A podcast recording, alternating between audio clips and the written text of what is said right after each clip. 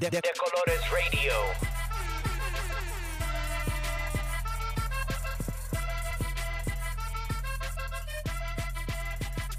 De, de Colores Radio. Hi, hello, bienvenidos. Welcome to De Colores Radio. This is episode 81.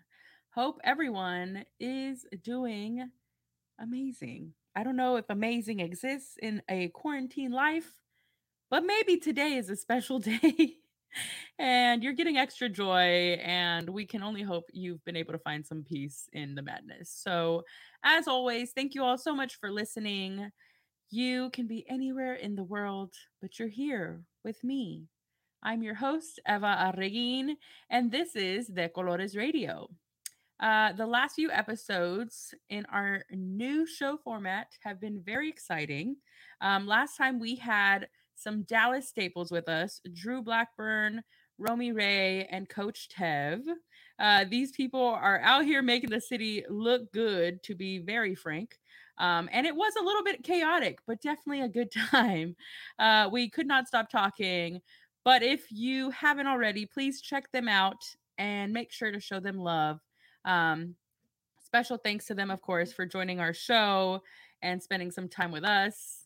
Um, and a message to you all as we continue. Remember, if you want to see the full, raw, unedited video version, you can subscribe and get exclusive bonus content at patreon.com slash decoloresco.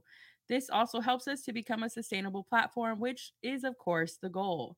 Uh, my computer is now ancient. It is 10 years in Mac Apple book years. I said that backwards, which is a long time for Apple products. So you can imagine she's getting tired. So if you want to help support your favorite um, queer, Latinx, Black, uh, POC focused podcast, subscribe to our Patreon or donate to us at decoloresradio.com. Uh, with that said, it's been an exciting, busy time in the world. Uh, we just came back from some adventures. So, can I bring my partner in crime here, um, the one and only Pat Pat? Hello. Hi. Hello. We, we just came back from traveling through Texas. Um, and really soon, our Tajín Mommy is moving to New Mexico. Um, and probably by the time you all hear this, they're already there. Um, Yep. So the major life changes continue. Pat, how are we doing? Um, I'm I'm doing good. Not trying to stress myself out too much. Try to enjoy the moments I have with my people while I'm here and be present with everyone. So it's been really nice to be able to spend time with you and everybody else. I'm not gonna Oh. cry. This is Well, fine. your lip quivered and then my lip quivered, and I'm just trying to pretend that I'm okay. We're not gonna cry. I maybe I won't cry. Like maybe I'll shock the world, and the Pisces tears will just like remain in my skull. Just me, the Capricorn, will be ca- just the. Capricorn will cry. Uh, a change of a change of uh identities there. Yeah. Um, but anyway, I'm doing good. How are you? Wow, it's so nice how- to be asked that. How how are you feeling post our Texas Texas South Texas tour? Um, I I feel good. I think I'm exhausted still, and I don't want to go back to uh, work and emailing and doing things. But I'm also grateful that I even had the opportunity to do that, and I'm glad that like I intentionally chose to be more spontaneous this year, especially after everything with COVID last year. I was like, well, and even this year, right? Of like, I'm gonna take more road trips and travel more through Texas and like find joy in this state that often is very harmful to us in a lot of ways, but has a, has a lot of beauty. So it was really dope to have like one a family trip and then two to have you know you by my side to say like let's go to these other cities. Let's visit mcallen. Let's visit san antonio. Like let's visit these other areas that are really uh, full of life here in texas um, and so obviously we also visited corpus christi and so shout out i'm wearing my selena hat today um, we finally got to go there and visit even her graveside which has meant uh, meant a lot to um, me and our family. And so it was just really nice and kind of surreal. I even got to meet one prison bay that we mentioned on the show here before. Um, so maybe if not this episode, if y'all want to hear more next episode, or maybe we'll get into it later, um, we can share more about how that went, or maybe we'll make it a Patreon exclusive. So uh, tweet us or comment at us if you're listening and let us know how you want to hear about those things. But it definitely was an adventure, and I'm glad I got to experience that with you before you leave our great our great state of Tejas. It was a lot of fun. Well, good. All right, then we're not going to get sad. Um, but that means it's time for everyone's favorite do do do me mood. Um, so like I said, I'm not trying to uh, let my feelings come out or process those yet. So that way, when I move, I can cry by myself. You don't have to do that. You can. No, I'm just kidding. I'm sure I'm gonna be crying probably when I see our friends later today and um saying having the a cookout with our fam and all that stuff. I'm sure I'll get emotional. Um no, but uh with that, I'm going to say that my me mood right now. I know that um Aventura and Bad Bunny released a song together and it's it's not really like great to me. I'm not really crazy about it, but Halloween is right around the corner, and that's why I'm gonna share a Oh video my clip God. for Halloween. Um, because What does like that have to do with the Bad Bunny Aventura thing? You're gonna see why. Okay, I was like, I'm slightly confused. This feels like it's going many directions. It, it might be, it might be, but I'm gonna share the clip. Can you see it? Yes. Okay. So the tweet says, "When you realize the spooky season is just around the corner." Si no me perdonas es mejor morir. What the hell is this? So Oh um God. so yeah, that's my me mood at the moment because it's Halloween time. I'm uh obviously the world is still on fire and getting worse by the minute. So Halloween's got me in high spirits because it's my favorite holiday. I don't know what I'm dressing up as, but that's that's my thing. That's what I'm doing. That's bachata. That's why I said ba- Bad Bunny and Aventura. Okay, I was So like, that's how it came to a full going? circle moment because of the bachata. But yeah, Well, so that's my me I'm- mood. So glad we're emotional. Will you show my me mood, please? Because um, I just thought it was hilarious. Uh, a lot of people's favorite uh, Canadian rapper posted a selfie, and he was dressed. It honestly looked like a teenager, like straight up. It looked like a teenager wearing a big hoodie that their boyfriend just gave them, and they were living. So he's an e girl now. And so now they've like continued to Photoshop this image that he quickly deleted because apparently no one on his team is looking out for him, or he's also just like, I think his self awareness is very low, which is fine, but it made for great memes. So I feel like this Drake e girl in a bedroom that's taking this selfie in the mirror with the little jacket. Um, I don't have many thoughts, just vibes. That's how I'm feeling, and I feel that too. yeah. So those are our me moods for today, uh, which means I can share with you that we have another very exciting show in store for you today. Uh, one of the best we've ever recorded, in my opinion. Um, I am very excited to have our guest Ariana Brown with us today. Um, and I'm always thrilled to spend any time both on the pod and in life um, with our guest host for today, which you've seen in our new format. We're bringing in um, some homies to kind of help us run through our um, segments, our, our juice segment. Uh, so today, I'm very grateful to be bringing someone on you've met before, someone near and dear to me, incredible visual artist, and my best friend and soulmate, Ari Brielle. Welcome to De Colores Radio. Hello. Thank you for having back. me. Welcome back, I should say. Yes. It's good to be back.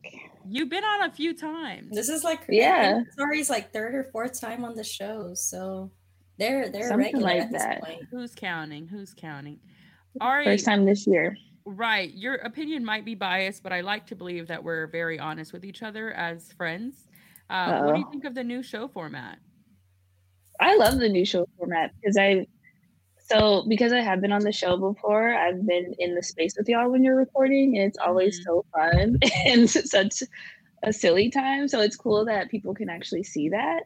Right. Um, so I love it, and I love being able to have uh, other voices during the juice segment. Um, I think it's a cool way to be able to uh, get more people on the pod. So I I'm into it. So you've actually watched the visuals on patreon.com slash de colores co. Oh yeah, I'm a patron, honey. Yeah. we didn't we didn't make her say this, okay? I'm putting her on the No, no, no, no. So this is the juice where we discuss the latest gossip on pop culture, politics, news, and more. Uh Ari, darling, do you have a me mood for us to tell us how you are doing right now? You know, I do, and it might be a little dramatic, but Pat, do you have it? Yeah, I'm pulling it up. Okay, right cool. oh So, my gosh. um, I don't know about y'all, but I've been having a very busy summer, and Uh-huh. I'm getting ready for um, a couple exhibitions coming up this fall. I've been working at my regular job, Uh-huh. um, and it's getting a little stressful. So my main mood is this cute little Chihuahua puppy screaming into what looks like a pillow. Um, because I feel like that on the daily. So yeah, it looks very stressed out. It makes me worried about you more than I probably already am. That's why when I saw it, I was like, um, Ari, are you okay? Because the dog's Look. ear is flipped out. Like the ear's not even going the right direction. It looks like our unofficial mascot, Campanita, That's true. but but she's stressed. Yeah, Yeah. exactly. She's yeah, I feel that. Stressed. Well, thank you for sharing your me mood with us. Um, that also leads me to ask what you've been up to. How's it going? You're obviously very busy, which is a good thing, I think, for an artist, right? It is good. I think um, it can feel overwhelming, but not necessarily in a bad way. So I've been, um, I am entering my second year of my MFA at the uh, UTA. So I've been into the studio this summer. I don't take I don't take college sports that seriously, but I said go Mavs. Oh, I, forgot. I, I also don't take them seriously, so I didn't even connect that because I was like Mavs. But yes, Yeah, we are no, the You're a Mavs. Maverick, sis. Oh yeah, girl, I be in the art department. I don't even pay attention to all The that. Mav But um, artist. yeah, so I've been in the studio, uh, getting ready, like I said, for a couple exhibitions that are coming up. One in September, and then one in December. Um, so yeah, a lot of making work and thinking and writing and all that kind of stuff. And are these exhibitions that you just like were reached out, or was it like stuff that you applied to? Um, yeah, they're both things that I applied to. So one is the Texas Biennial, which will be um, in San Antonio this year. It's kind of spread across about five different museums down there. So that's the most recent one, or the most the nearest one, and then one will be at the DMA at the Dallas Museum of Art, and that'll be Oh, in okay, just December. these little things, no biggie. Was You better talk your shit, Ari. These are huge things, and we're very excited and proud of you. And Thank I you. think the I want to say maybe the last time you were on, if I'm not mistaken, might have been before your solo exhibition at the cultural center. So it's really amazing almost to consider uh you know, maybe three years later now that you're doing different exhibitions at major uh, Texas museums. So, congratulations, friend. Um, Thank you, friend. we're always Yes, we're excited so to, to see your work evolve as well which maybe we if we have enough time we'll chat a little more about how your work is also evolving which is exciting um, but Yeah. thank you for being with us and now we can jump into some of the juice messy topics um, we're going to try to keep it down to a few so we don't um, go too long but uh, obviously the first thing that comes to mind that is i think nearly impossible to not discuss at least in every eh, no matter who i'm talking to whether it was in south texas or up here or on the phone or in an email is covid right? And now we have these delta variants and they're starting to sound a lot like different sorority and fraternities because they're like delta sigma lambda squared and uh, i was never a greek life person so i'm not that into this um but also like i'm not trying to make light of it and I'm like, what the hell are we gonna do? You know, like capitalism is more important to the United States than human life. That's what we learned last year, right? That's what they've shown us since the history of its existence. Um, and to me, masking up and like going out, it doesn't even feel like it's enough when they're saying these new variants are multiplying at like three times the rate and are 10 times more infectious and they're even getting vaccinated people. And so it's just like mind boggling that so many people mistrust. I mean, it's not mind boggling that they mistrust, it's mind boggling that we don't understand that like we've always had to be vaccinated our whole life. Um, so there's a lot of different factors going into that. And at the same time, I don't even want to blame the people, even if they are making bad choices, because I still feel like that this should be a government thing and the government could have prevented this. So I kind of wish I would see less people blaming other people and more blaming major entities and corporations and governments that could have prevented this all from happening in the first place. Yeah, I totally agree. I think um, it's definitely getting unsettling. One of my coworkers' husbands uh, is a doctor at Parkland, mm-hmm. and he worked the COVID unit all year last year. And at one point, recently, they had shut the COVID unit down because people were getting vaccinated oh, and they weren't having that many cases. But now they are um, seeing a lot more cases, and they just had their first breakthrough case be, I think the term is incubated, so where they have oh. to have a oh. tube and able to breathe. Um, I feel like that's so yeah, a lot of places. It is, and uh, yeah, it's just scary. And again, since that person, that doctor is, you know, sort of close to me just through my coworker, I I hear a lot of things, and it's just it's not looking good. So um, it's not at all, and I think that's where yeah. I'm like, it took us I mean, COVID wiped so much away, right? Like it took away so much already. Even if I think of just the podcast, I'm like, we were gone for almost a year and a half, right? Like it just, it was just that tumultuous that it it, it took a, away a lot from us and life and in um, just humanity in general. And so it, it does break my heart that one, we don't feel comfortable and a lot of people not we i am very much vaccinated and am very much pro vaccine but that so many people feel so it's almost like adamantly stubborn to not get it right? Because at this point it's like okay if you don't get it then you can die right? Like you are okay with death then? Um, is that what you want or do you just enjoy the pride of not getting the vaccine right? And at the same time i'm like i don't want to shame these people uh, when I do believe there are other means of these governments and entities um, to make people trust these things more and to understand, right? This misinformation runs amok. Um, and then that's just how the world keeps going. And because we don't want to lock down again, especially in the state like Texas, um, which I don't, uh, every single time we've recorded, it's like Greg Abbott has a new dumbass thing he's saying or doing. And like now he's into blaming COVID on migrants, which is like, obviously going to target a lot of South Texas. And so it's just like, the, thankfully, federal government did something to block that. But it's just like the way that these monsters feed their people is really astounding because it works, right? Like you get presidents out of it. Um, which is why I think Greg Abbott is just going for it and having fun with it. And we're just we're we're paying for the cost. And now I don't know that we'll go on lockdown again, but I think places like Texas will certainly lose a lot more people. Yeah, I mean, I think we need to in a way. Um, but yeah, it's not to happen. It's not to so, happen because he's literally banning people from yeah. requiring masks. He's literally yeah he signed into law th- like things to keep these businesses open, like just mm-hmm. to make mm-hmm. himself think he's doing good for the economy. Like it's just so much bullshit. And in a place like Texas, we have someone actively fighting against protecting our life, which is why I'm like, go be free pat. Run to new mexico. Like these these states do not love us. They never have and i don't know if they ever will.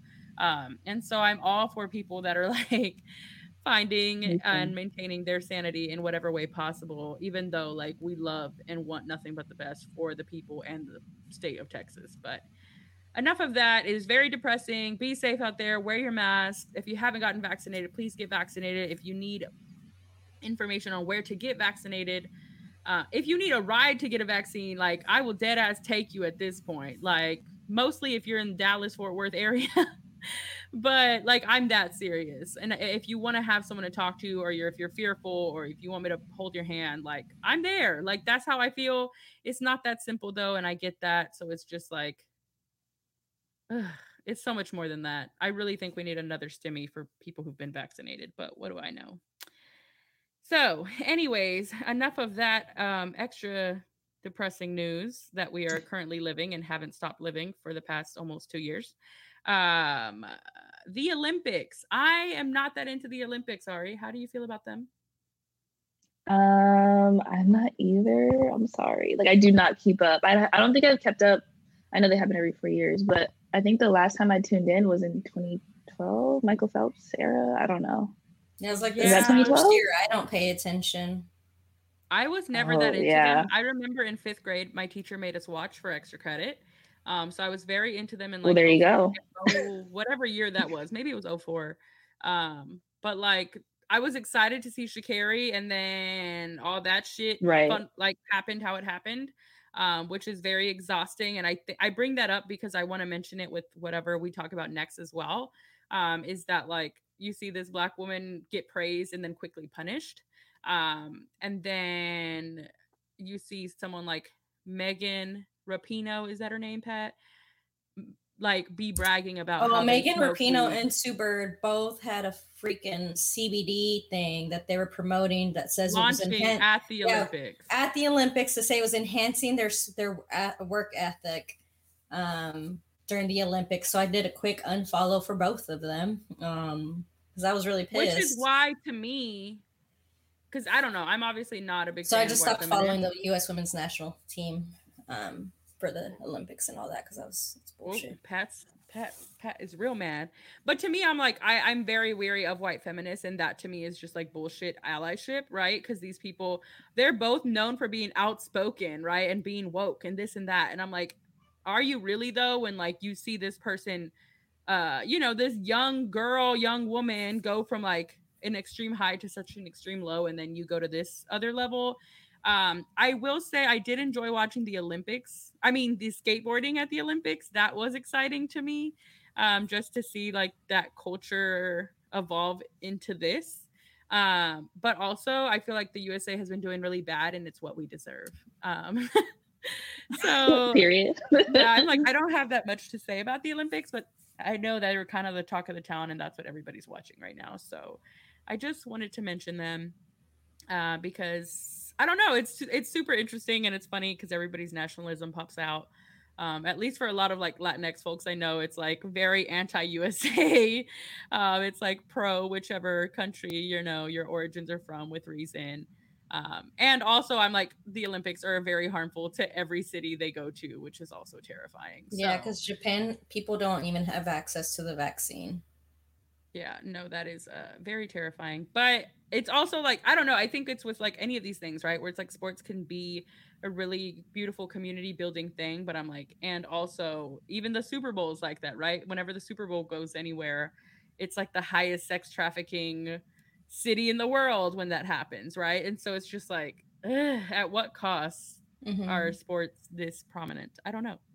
Um, but you know, go go sports team or whatever. It is entertaining. I get it. Competition is Hey, fun. But Giannis winning was kind of cute a few weeks ago. that was exciting. I was a big fan of seeing uh Giannis uh take the NBA championship. Um that was that was very sweet. I was very happy to see him with his chicken nuggets. Like that really did something for my spirit. But um anyways, Ari's like sports, let's keep it moving. No, it's just it's interesting just because while y'all while you were talking, I was just thinking about the things that I used to engage in or pay attention to that I don't anymore. So like the Oscars, the Grammys. I mean, we watched the Grammys this year, which was fun. Mhm. Um, we watched it with our friends, so I like so I liked that. Um, but yeah, like those kinds of like I guess those things that we yeah that we are just entertained by and they're fun and all these things but like as you get older you learn the deeper implications of them i'm not saying that's why i don't watch them anymore like i will I, i'll watch it you know what i mean but um yeah it just made me think of things that i've i guess divested from or that I've kind of stopped right paying but i attention think to. the the beauty of like even watching these award shows are all because all these things i used to be deeply invested to right and now it's like but it's so it's okay to watch things and enjoy them and also have a critical lens right And we what I should, yeah. people, i think people Mhm. might perceive a lot of my energy as like not hater but just like harsh or like angry i don't know i'm assuming right woke. Yes, too woke, too PC. And I'm like, no, it's literally okay to critique shit, y'all. Like, how do you think improvements happen in society? So I've, I'm sure I've said that on this show a million times, but it, it's the same thing with the Olympics, right? Um, and then we see the repercussions of kind of this like quote unquote woke culture in situations like what we've seen with DaBaby recently, right? I kind of like I got excited about him when he first started. I thought he had a fun little energy, a fun little sound and he was on a lot of Meg Thee Stallion's music, right? And so he was very exciting. Um, and then recently, so throughout last year, I think it happened around this time last year, if I'm not mistaken, um, that we learned that another musician that Meg Thee Stallion was hanging out with, um, Tory Lanez, who never mind, let me stop. I don't want to be too problematic. Who I'm about to say something about him being five three, but I'm gonna hold it inside. Um, but Still says it. we find out it was gonna be meaner than that. I just stated his height. We find out that he apparently shot Meg, right? In her uh ankles or the whatever the back part of your heel is. I can't think of the word. Um, and we find this out, and it's like kind of traumatic, but we're not hearing too much about it. But she kind of just goes, she's kind of like going on Instagram live and saying, like, this thing happened. She doesn't, she stops being friends with him and everybody who was involved that night. And then you kind of see that, like, not a lot of people are being outspoken on this, like, other entertainer being violent towards a, a woman in hip hop, right? Um, and so that was really tragic to see. And, and so then she became even more outspoken on Saturday Night Live and on these different things. Um, but someone like DaBaby, who was very much like her brother in the music, I would say, uh, was kind of still like doing music with her. Like she dropped an album after that. He was on a couple songs still um, which I know I agreed with the tweets that were like, free yourself from him, sis. Like, you can find other features because um, they were getting old, in my opinion. And I feel like she was what was keeping him relevant. Um, but, you know, they were still friends or whatever. And then I believe she kind of called him out a few weeks ago for not supporting, for like, she felt like he was going behind her back um, and still talking to Tory as well because they made he a had a, he tweeted a together. song. Yeah, so they made like a song together, and then he first was like, "Oh, that's old," and then he like she was like, "Oh, okay, nah, I see who you are," and so then he got salty and he was like, "Whatever, you're tripping," which that to me is triggering because a lot of men of color, as soon as you say something out of line to them or where you're trying to hold them accountable, they blow up in your face, uh, which is very, very familiar. Um, so to see him turn on her so quickly was really heartbreaking. And so what happened at was it Lollapalooza? It was at Mhm. Lollapalooza. He brings out Tory Lanez. Oh no, no, no! It was Rolling, La- Rolling, Rolling Rolling Loud. Loud. Rolling That's what it Loud because they canceled him at Lala. They canceled him at Lala. You're right. So he brings him out in a costume, which is dumb. Like, I'm like, nobody likes him, first of all. Like, who listens to his music? I don't know. I guess people still do. I don't know anybody that does. And he brings him out in like a mascot outfit, which I'm like, were you trying to be funny and cute? Because it's not. Y'all are both under five five in my head. So like there's really nothing here to be gained from you all. Um, and your music, neither of y'all's music is strong enough to be going this heavy against someone who is literally, to me, ruling the hip hop world right now. I think, and I want Um, to even say, even the in like music festivals, his name was above hers in like some lineups. yes, but that was like, me, that's that to me is the misogyny of it all, right? Because men were still getting uplifted more than she was. Um, so then what ends up happening for one, I I saw him bring Tory out and I thought that was beyond disrespectful, right? I was like, fuck that man. I saw that clip After he did her songs. Right. But oh, he did it after he did her songs? Oh, that's even Mhm. more spiteful. So then that to me i saw that clip and i was like that is sick right? Like if this is you were supposed to be ride or die for this girl and this is how you're treating someone you're bringing out their like abuser because Tory continued to harass her and gaslight her. So then i was like f DaBaby. Then flash forward the next morning this other clip goes viral where he's saying some of the most like homophobic transphobic shit ever. Super, super ignorant bullshit, right? I don't even care to state it because it's just not important and none of it is true, right? He's just being a hater ass dude. Um, and to me, it really like I'm not trying to say this is the case, but it did feel like someone who was closeted that really hates themselves, like saying something to themselves. Um, and so I was just like, wow. And so it's been really interesting because now we've seen the spiral effect of multiple corporations dropping him, music festivals dropping him, open letters from other artists denying to work with him again. And we've never seen it spiral out like that so fast. And so I just think this situation is really kind of astounding to see. And also, just there's so many layers because he could be violent to a black woman, but him saying homophobic shit was too far. And that to me is a problem because That's I don't know, like it's just like the liberalism. misogyn yeah, it's like the misogynoir jumps the fuck out because this woman was still um still to me is like in danger. Like if you're bringing this man who harmed me around, you're violent. You know, like Mhm. that's harmful. Um, so to see that happening is just really interesting. And so a lot of people have a lot of feelings and thoughts about it. And it's kind of become a meme now, um, where they're like, DaBaby was dropped from the Shin Yun, you know, performance, blah, blah, blah, which is kind of funny. But I'm also like, wow, it's also that extreme. And then on the contrary, which I want to hear y'all's thoughts on this as well, is someone like fucking Matt Damon is able to say the F word and openly write a letter about how his daughter made him stop saying it in 2021 and he's getting like a pat on the back because he's promoting a new movie um so i'm like both Yeah, he tried to say it was for the new film that he talked like that or said the word, and I was just like, "What the fuck?" Like that's no i don't know it just to me it's like okay so then this is where it's like you still have these racial power dynamics but at the same time it's like your own team is being the most harmful to me to, to you which is also tragic. So right what are your thoughts? I know i just said a lot but i wanted to cover the full base. Yeah, no, um, I mean, I think what it comes down to is something you mentioned briefly is misogynoir.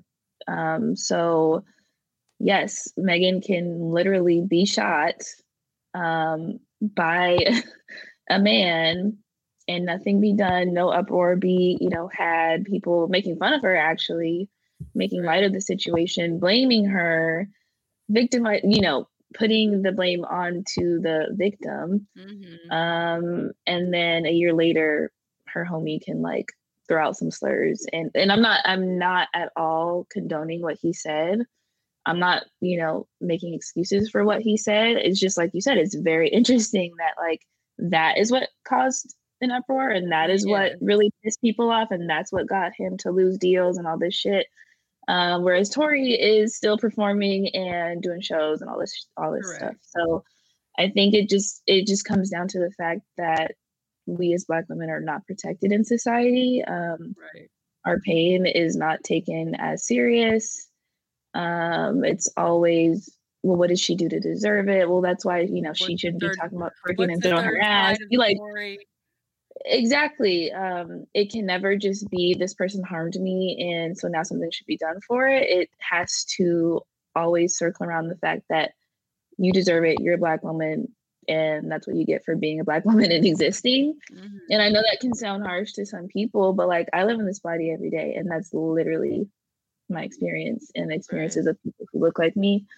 Um, I was listening to the Cut podcast this morning, and Zeba Blay was on, and she's the person who coined the term misogynoir back in Oh, like wow. 2010, I think. Mhm. Um, and she was talking about how she, even before COVID, would go months without leaving her home because she felt so uncomfortable and she felt so vulnerable in public.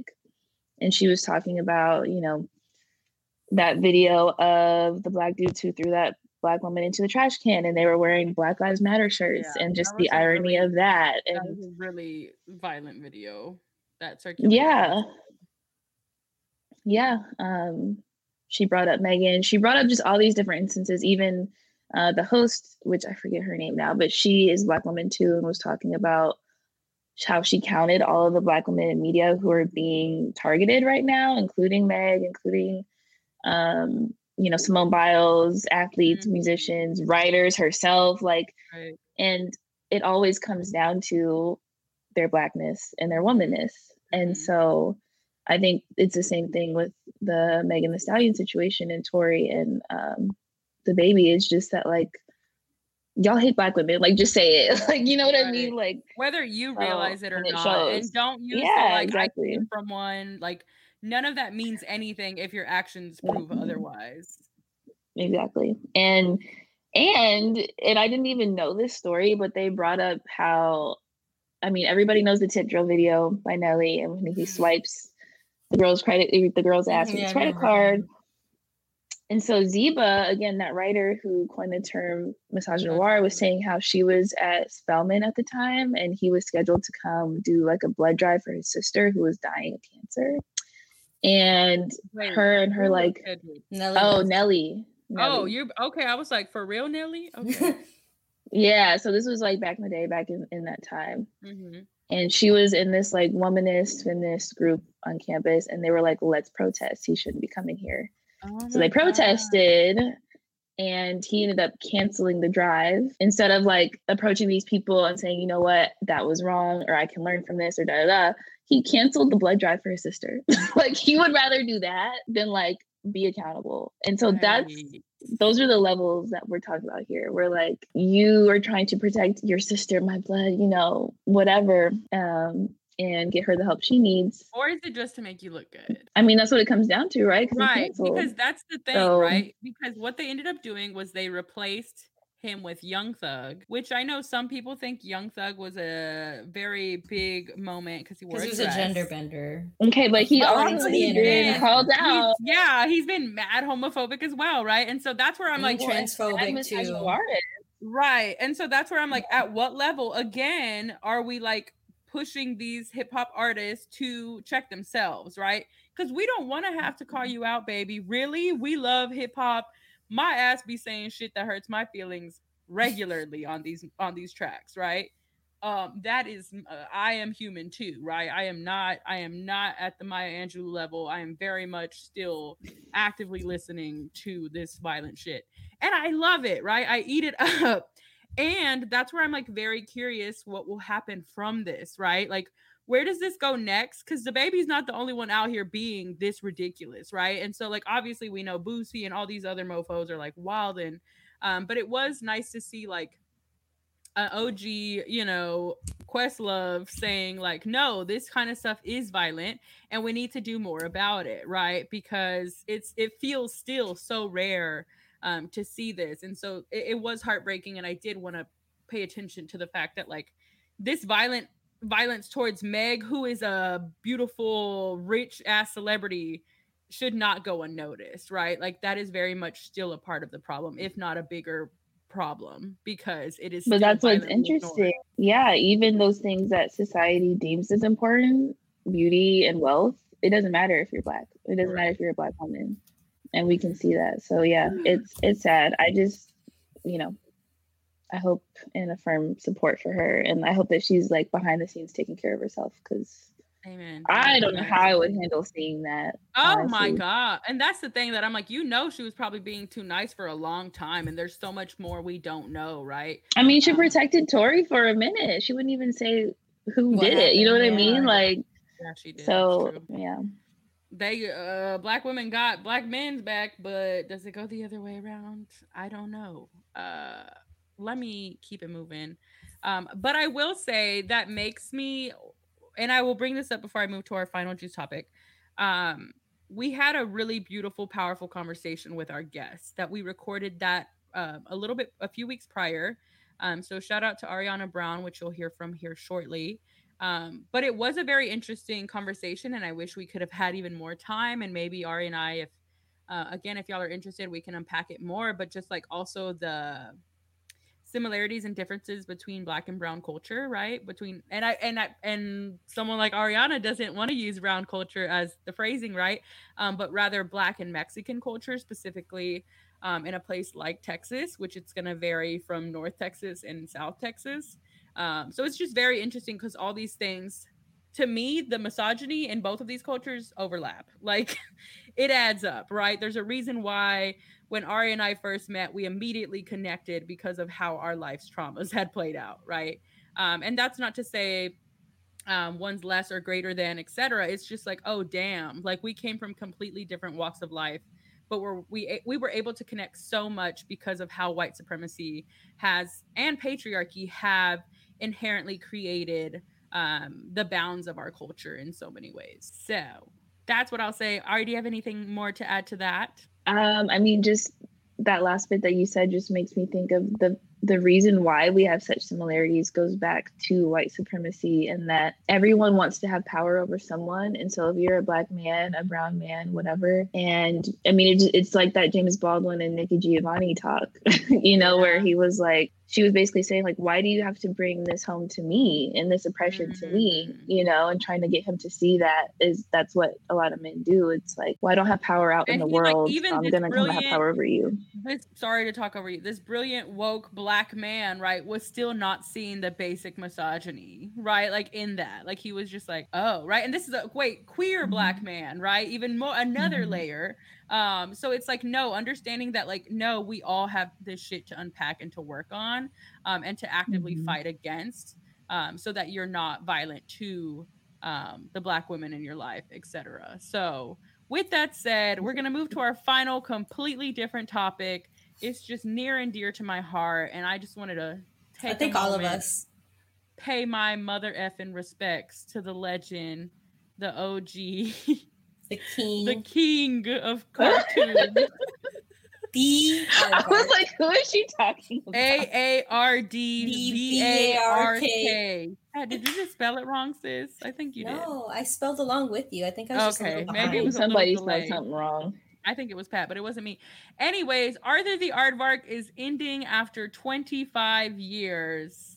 He's been there for our whole, like most of our life. Your Most whole of life. my life.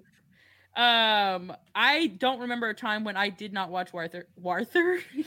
Arthur at 4 p.m. on weekdays. why did you No. do that to him I don't know, but I did watch Arthur religiously. That was like my go-to show, and everybody knew it. And I am sad to know that the show is ending. Um, but I do know that when I watch the more new episodes, it don't hit the same as the old episodes. So it was probably time for him to go. Okay, Mr. Uh, Ratburn's wedding was really cute though. I got emotional. That was iconic. I am glad to see that cartoons are evolving, evolving in a in a progressive quote unquote way, um, and they're adding more queer characters, Shout out to- characters with mental To, health issues, to um, Gonzo on on the new Muppet Babies. non-binary Gonzo. they are you know that Ari? Yeah. no That's what that's what De Colores I did does for the street. It lets you know that Gonzo's non-binary now. period Yeah, they came, they came out as queer. I think, or they're like trans. That they came out as trans. That they're they have a different, or they're Oh. non-binary, and they like can switch. They're they're like because they like were like a like a fairy, and they were very the kids were like really confused, and they were like, oh, what? Oh, on the clip, they were a fairy. Yeah, and they and they didn't know it, it was Gonzo, and then Gonzo was like, "No, I'm actually like I'm non-binary. Like I I like this is me too. Like this is also part of me." And it was like the sweetest thing. It was a very sweet clip. So then they like pretty much That's talked about like pronouns and like being non-binary without like like like made it for like palpable for like a four-year-old because it's like the new Muppet Babies, which I grew up on. So if we could get cute. climate change and COVID under control, like the car- the cartoons are really setting us up for a more inclusive, beautiful celebration of a future. But I don't know because capitalism and white supremacy might be winning. Yeah. But we will I will say Arthur that library card episode, I mean, it did There's too many me. classics. Yo Yo Ma. All of us learned who Yo Yo Ma was. Jekyll, Jekyll, Arthur. Jekyll, hide, hide, Jekyll. Jekyll, Jekyll, hi, Jekyll, Hi, hi. Jekyll, Ari's like, wow. I didn't watch as much television as y'all. Television raised me and Pat, so the thing is, I just watch different things. So like I Oh. I I fucked with Arthur. I mess with Arthur. I like you know I like that show. fucked with Arthur. I'm sorry, but I definitely think that y'all watched more Arthur than I Yeah, did. wow, I'm. And so like the way that y'all remember Arthur episodes, that's how I remember SpongeBob episodes. Oh, see, So- we didn't have cable. Dun oh, dun Oh, dun. yeah. A moment of class. There we go. this is a layered conversation. this is always, always really always a layered conversation with us. But uh yes, shout out to Arthur. Shout out to SpongeBob. Uh shout out honestly, I really admire a lot of people who are still very into cartoons as adults. I think my trauma has not let me connect to cartoons for a long time. But and I'm not even trying to be funny. I'm being I actually am trying to reconnect to my inner child more lately. Um, but like my sweet Pat here, Pat can connect c- cartoons and all that. And I think there's something really beautiful about still connecting to your youth. So shout out to everybody. You know what? that. That reminds me of. I don't know if you remember we tried to watch Powerpuff Girls a few years ago at my apartment and you after a few episodes you were like, Okay, I'm done. I was like, Oh, okay. Yeah, no, I haven't. So I this have makes sense. time. We tried to have watch the time. new. We tried to watch the new Rugrats like a month or two It was ago. cute. It was cute. There's a new Rugrats. There is. yeah, and the I can't remember the character's Oh. name. They were like, "Oh, she's a lesbian now," and we were all like, "Hell oh, yeah!" Oh yeah, that's what we mom. thought. Angelica? No, No, the, the twin twin babies, mom. Phil and Lil's mom. Oh, she'd been a lesbian. We knew. We a We all all knew. knew, but like now, it's not What? Yeah. Oh, okay. That's funny. Well, that is what we have for the juice today. So I am going to ask you a few more questions, Ari. Um, you did tell us about your new exhibitions. Will you tell us more about the work in it, and then where we can um, uh, support your work and when these shows are? Yeah, so um, the first show that's coming up, the biennial, um, that work is all new that's been done in the past few months. I mean, long story short, my big mama, my great grandma moved up here to um, the DFW last fall. Um, and along with her came all her stuff. And so we found a lot of really beautiful, like old photos, probably from like the 50s, 60s up until like 2004. Um, and so I've kind of been working with those and making collages and This is like family um, photographs. Family photos. Yeah and uh, printing them on a silk fabric. So that's what will be in the show. They'll be suspended like from the ceiling so they can kind of get a little movement. Um, and then one painting of myself and my mom when i was a baby. So kind of just thinking a lot. I mean eva and i we always talk about like um, how a lot of what informed us today is what happened to us when we were kids. And so I've been on a journey with like therapy and my family and unpacking things um, about myself and about our experiences. And so that's kind of my way of like meditating on that. So that's that. And then um, the installation at the DMA will be in C3, so their Center of Creative Connections. And that show will be all about Miss Marsha Jackson and Shingle Mountain. Mm, Can't wait Um, to learn about that. yeah, so Well, we already kind of know about that, see but I that need to see this. yeah, exactly. How long will it be going? So yeah, Um, and at the DMA. um, 16 months. So almost a year and a half. So I'll have enough time to make a trip to see it. Cool. Yeah, for sure. There's no rush. So the Yeah. biennial it opens in September. September 1st. hmm And Closes the in DMA January, one opens in December. December. Okay, beautiful. Well, y'all keep that in mind. Um, thank you, Ari, for joining us. Can you uh, can you answer um, how you have been finding grounding um, and joy in the last two years? Oh God. um, this may sound like cliche or something, but I've really learned that moving my body helps. Um, because in my job, I like sit at a desk, and then in my studio, I'm also like either just sitting or just standing in one position. Mhm. So it's like not getting a lot of movement. So I've been trying to get up early and like either go for a walk or work out or something. And I found that that really helps with anxiety and stress. Like I just, the whole endorphins thing from working out is real is. or just moving. Again, you don't have to be like doing a workout. You can just I be like on a walk. Language is incredibly important, and I see it a lot more Yeah. in a lot of like fat positive spaces, um, which is an encouragement of movement rather than like exercise or working out or the gym. Um, because the key is really to keep our body moving and not so much this force on thinness and like trying to equate fitness to health. Um, equating to white thin bodies. So I appreciate you using movement because I think movement is key um, to our health and not so much the other thing. For sure.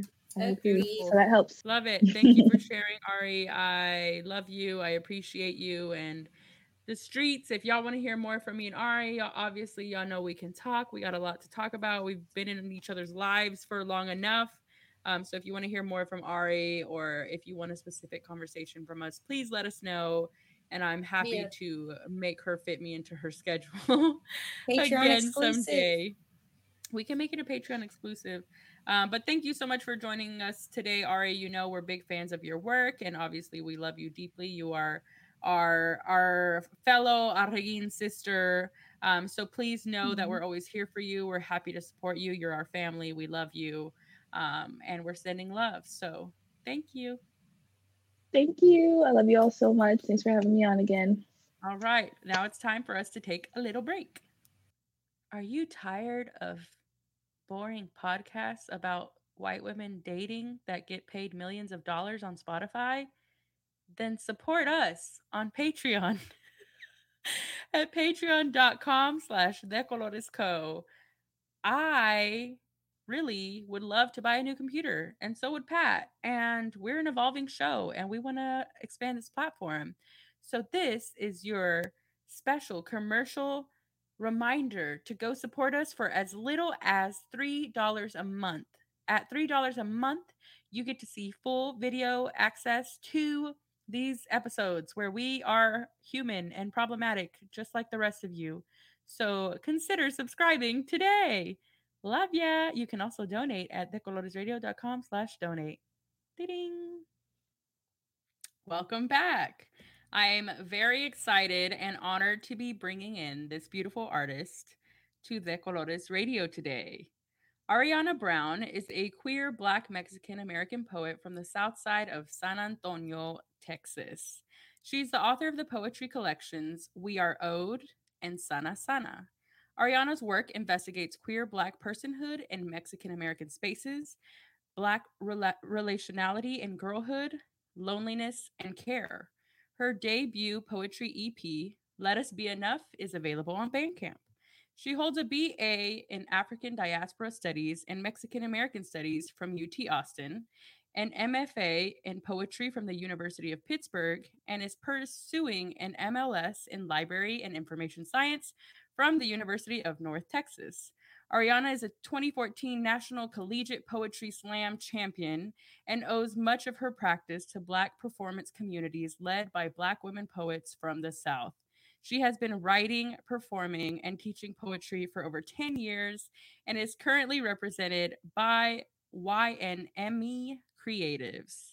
Please welcome to De Colores Radio, Ariana Brown. Yay! I Thank you I so much for having me, Eva.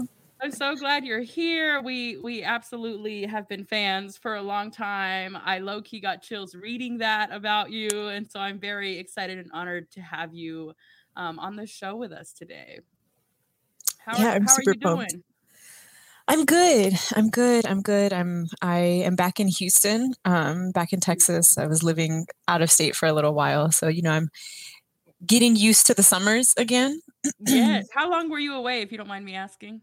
Um, well, it was kind of like back and forth. So I was Okay. in um, I was in Pittsburgh for grad school for three years, and then I was in San Antonio for a year, and Uh-huh. I was in Massachusetts for a year, and now I'm back. I'm back, and I'm settled, and I'm not, never moving again. I was about to say, how do you how okay, so I want to know about that transition, like because you Mhm. grew up in San Antonio, which I do want to talk about here shortly, but now Mhm. you're in Houston. So how is what is the difference there from like, you know, these pretty poppin' parts of Texas, but very different? very different very very different. Um i mean i've always had a relationship to houston because my dad's family is from here. They literally they live from katy to galveston all of my Oh, dad's side of the family. um my grandma's in, in league city my great grandma's in galveston my uncle's here in houston. Um so i used to spend summers here as a kid. Um so it definitely feels like i'm from here in a way. My people are, are from here. Um Sure. But yeah i feel like san antonio is a big city that feels like a small town you know Yes, I learned that when I visited again recently because all of them were like, "This is a small town. There's not traffic." Shout out to like Isabel and other San Antonio folks, but I was like, Yeah. "Damn, you're right. Dallas is not like this. San Antonio has that small town vibe, though. It does." Yes. I mean, every time I go to HEB, I see someone that I know. Yeah. It doesn't matter what HEB I go to. Do you understand what I'm saying? Yeah, yeah, yeah. Because it's that small. You just San Yeah. Antonio like is very much uh it's a small world in that town.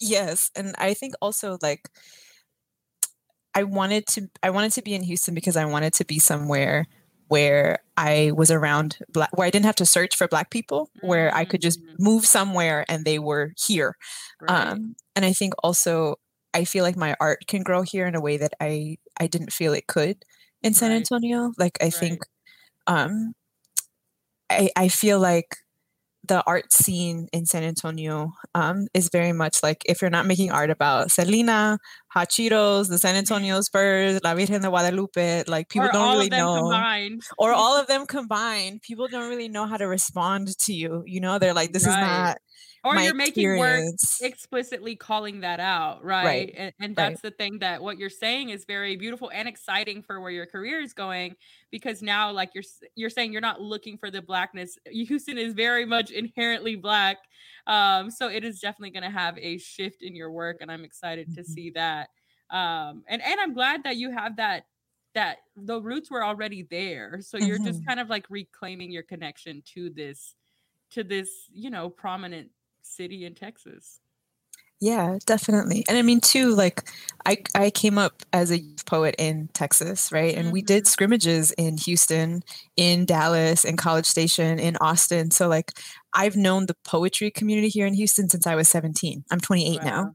You know, Ebony Stewart was my first mentor and she lives down the street from me now. So it wow. it, it felt like coming home in a way, even though I've never lived here, you know? Full circle. Yeah. Beautiful. So as we we're we were bringing up San Antonio, I I did want to talk a little bit about your upbringing in general because I think um, probably one of the reasons I'm excited and nervous about this interview, which sometimes I'm not that nervous, but this time I am, and I think it's because you represent a lot of what we want to talk about on De Colores, right? You're kind of already you you your life is in that intersection of like Mhm. um, queerness, blackness, Mexican, you know, all these Mhm. backgrounds that we see. Um, I guess, or or we've so often seen oppressed um, and often pitted against each other here in Texas, but also I know in Dallas it's like we're neighbors and we work together, we live together, we breathe together. Um, but there's also still these inherent things that happen um, historically because of white supremacy, right? And so Mhm. I am very curious about your general upbringing, and I, I know your work um, unpacks this a lot, but I'd love to hear from you uh, directly. Yeah. um yeah, I grew up on the south side of San Antonio, which is closer to the border with Mexico than it is to Houston. Um, to give you, you know, a, a sense of what things are like um, Right. there. And so I think for me, um, something that's also important that doesn't necessarily have to do with growing up in San Antonio, but it is about my upbringing is that um, my my mother is like a brown mestiza Mexican American woman. Um, my father was African American, and he died before I was born. Um, so I'm, I'm Mhm. I'm their only child um, of, of my mom and my dad. Um, and so when I was growing up, I was the only black person in my house which is a very unique experience. You know, it's Mhm. one thing to be the only black person in your neighborhood and your school, which I was also that growing up, but to be the only one in your house is a very like, That's another layer. yeah, it's very lonely, very isolating. Um, and Mm. so I think a, a lot of how this ties into my work is that I'm I've been looking for community for a really long time. Been looking for ways to understand blackness and its social positioning and its history and to understand why people respond to me in the ways that they do in whatever spaces I move through, which is part of why I studied ethnic studies when I was in undergrad. I wanted to have an understanding of history, right? If I understood histories of the geography of Texas, of how Texas came into being, right? Of how Mexican Americans view identity, of how Blackness has existed in these spaces for a very long time. Um. It helps give context for my present and my experiences. Right. And so a lot of that, even like, was it in search of that in school, or were you already aware of that loneliness? That, like, obviously you were experiencing it in real time as a young person, but Mhm. you were you able to name it then, or was it when you went to school that you were able? Because a lot of people I think around our age finally get the vocabulary for these terms and these things they were searching um, for that they were often impacted with once they once they get into school and so i'm curious as to Mhm. if that was your experience or were you able to name these things at a young age and had like a you know family around you that were able to kind of help you unpack that as well That's a really good question. I'm glad you asked it. I think I think I was probably like a tragic biracial person for a long time um, until I got to undergrad and my, my foundational degree is in Black Studies.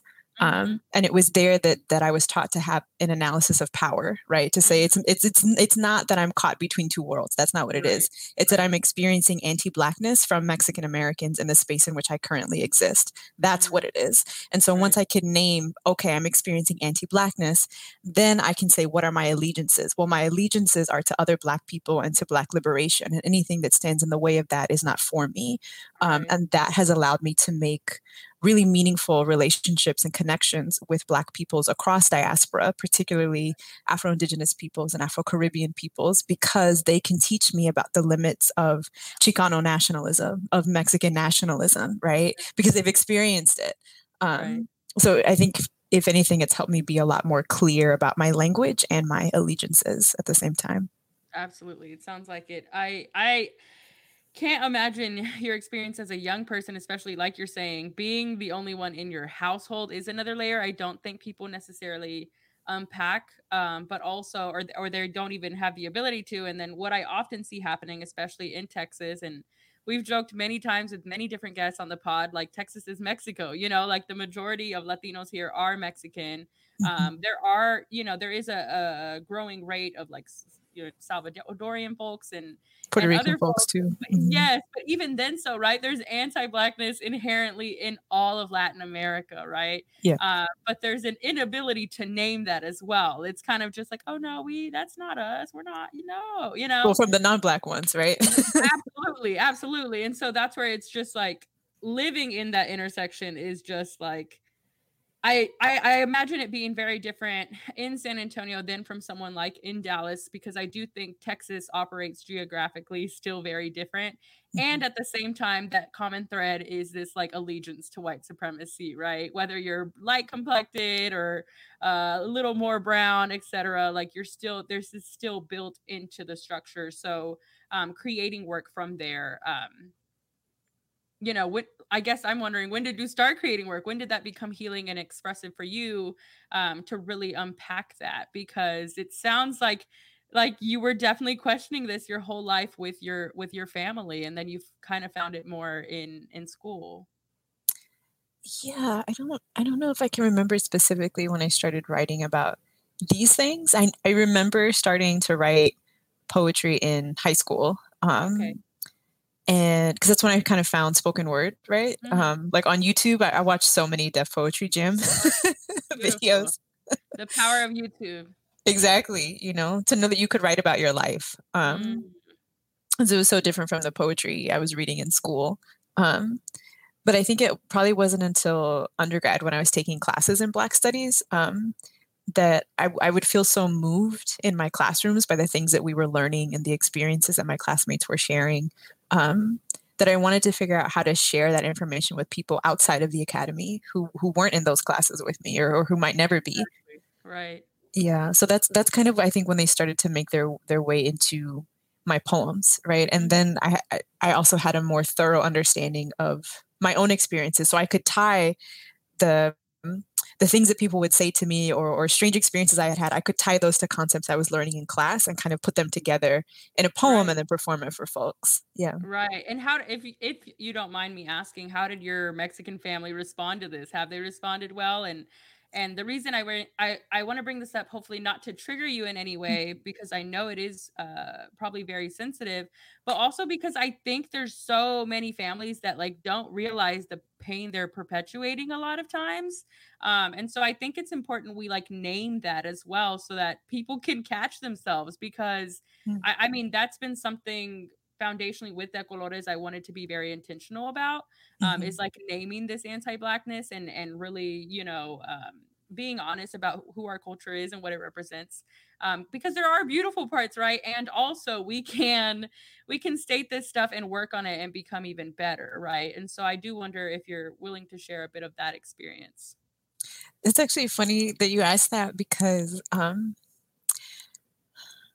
I feel like there's a really big difference in how like my the Mexican American side of my family responds to my poetry versus like the African American side of my family. Um, right and and it's not it doesn't really have to do with like um with race um, in terms of like what they're responding to. But when I bring my Mexican American side of the family to poetry events, they'll come every time if I invite them.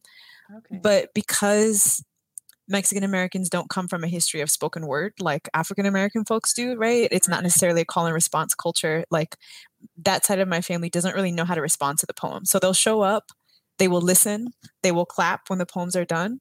And after the show, they will not say a word to me about the poems. They'll just be like, "Good job, Mija. We're gonna go out to eat, uh, you know, at the restaurant down the street. You want to come with us?" It, it's just very like they show up and they're present, but we're not Right. having deep conversations about anything it. Right which is very different um you know my uncle that lives here who's he's my dad's oldest brother um Mhm. he used to write poems himself right and if i invite him to any show i have here in houston he's there every time and he's the loudest one in the audience you know what i mean yeah that's where it came from probably Right, exactly. Like black people have a very different way of relating to each other, you know, and even if my uncle wasn't a poet, it's still very like the cultural origins of spoken word and slam poetry are rooted in black performance traditions stemming from, you know, the black church, black oral traditions, um, types of black ritual and performance. So there is a unspoken understanding of this is how you show up in this space and you give back to the performer, you know, and that doesn't really exist on the other side of my family. So they right they don't really know what to do with me. They're proud of me, but they they're not talking to me about what I'm saying in my work. Right. And that makes me think of so many different things because I often um I encounter a lot of Mexican folks and especially, you know, Mexican femmes, Mexican women that are bien like calladitas, you know, like they are still like I and, and it's not that they're quiet people, but in Mhm. very public spaces it's like they still get very overwhelmed with like taking on this role of like the Yes. outspoken Yes. um woman and so like I, I i i i encounter that a lot like how did you get that way and i'm like well Mhm. i was raised by a single mom and it was four girls so like we were constantly yelling at each other Mhm. but it was you know it's very interesting to me because i'm like i i do think that's part of our culture in a way as well right this like you know más calladita más bonita Mhm. whatever that phrase that quote is um and Mhm. so i do wonder because i'm like sometimes i even wonder if that's like you know, us trying to adhere to white supremacist culture of like being quiet, being meek, being humble. And so we don't question anything. We kind of just roll with it. We're we'll show up and feed you because we love you. You know what I mean? Like that to Mhm. me feels like what you're saying is very Mexican in a lot of ways. Cause sometimes I'm like, can you like tell me something? You know, because I'm Yeah. with you. Like I'm like, Yeah. no, I I agree a hundred percent, and I see that, and it makes me kind of sad sometimes because you're like, damn, like this is. Did you like it? You know, Right. I like it? Were you listening? Right, And so I'm like, no, that that I I do think a lot of those things are historical, and at the same time, like I think about, you know, when I first learned that Latinos were the number one moviegoers of all demographics, right? So we love a story, we love the arts, we like we like viewing it, but it's like no, unless it's like a corrido or a movie or something very like accessible or something just more familiar, we're Mhm. not usually in attendance or participating um, unless it was already kind of rooted maybe culturally or in our community. Um, not that we're not, but it does make me wonder how we're like processing these things, right? Because I Mhm. think it is telling um, the differences and even just poetry and your experience with your own family. Yeah, I mean, I think there's a lot of truth to that. I, and I feel like I- there's a lot that you just said that I feel like is true in my family as well. You know, like mm-hmm. my my grandma when she'll come to events, she'll record everything on her tablet, but she'll have a completely straight face the entire time. you know won't what I mean? smile, yeah, won't smile, but she'll go up to every performer afterwards and shake their hand and ask them if they have a book. You know, she won't smile at any point, but she's engaged in that way. But Yeah. But I think something that that is also different is that I have been to um, poetry spaces and performance spaces with Black Latin American folks, um, and they are also always very expressive. Um, uh, and and engaged in the same way that I see African Americans are. So I, I, there is something I think that is inherent about Black performance traditions across diaspora um, that brings Black folks in. So yeah, I, I think there is something uh, something about it that is that is inherently about um, about Blackness and, and, and ways of relating. Yeah. I also okay, so you kind of mentioned it earlier, but I think on a few it's been several episodes ago, probably years ago at this point. But we had like uh our friend Melania on a few times and we ended Yeah. up we ended up coming up with the title Identity Crisis Girls, which is pretty much for like. Oh my gosh, I listened to that episode. It was perfect. It was great.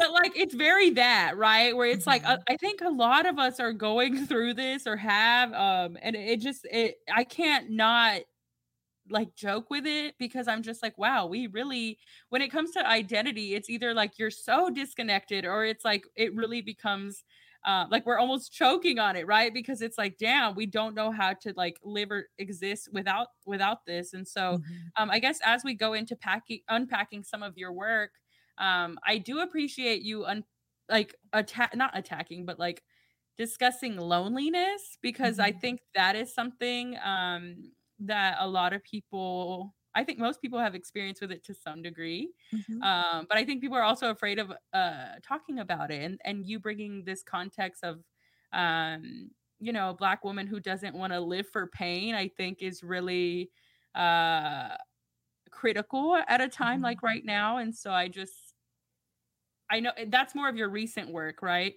Mhm. um how did you get comfortable to even speak about these things Mm. Mm. I think I think for a long time I've been interested in vulnerability in in poems. Um, I think part of it is kind of pushing back against certain ways of writing and performing that have become really popular in slam and spoken word. Um, Right. and there's nothing wrong with those things. I think that I just think that it's a lot.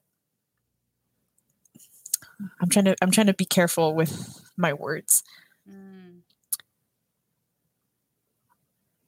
I think it would be dishonest and disingenuous of me to get on stage um, or to come to the page while I'm writing and try to be the coolest version of myself mm, um, because that's not who I am 24 7. You know, I'm a regular person. Um, I'm also a queer, lonely, sad black girl. Yeah. Um, and I do think that loneliness is structural.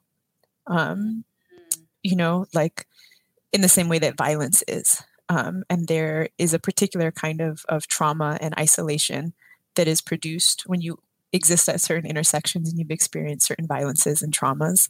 Um, and I think at a certain point, for me, I have to write about certain things so that I will continue to be alive. Um, that, like, me writing and being honest is for me like a form of testimony it's a form of ritual sharing it with others is is a form of ceremony um, and so when i go into that vulnerable space um, it's a practice of honesty you know i Mm. cannot i cannot stand in front of you and lie to you about what my life is like um, i cannot pretend i also am not a poet who thinks of myself as an entertainer i know a lot of poets do and i don't think there's anything wrong with that at all um, but for me and my own work, that's not something I'm interested in, in the kinds of things that I'm writing about. For me, I'm very interested in being genuine.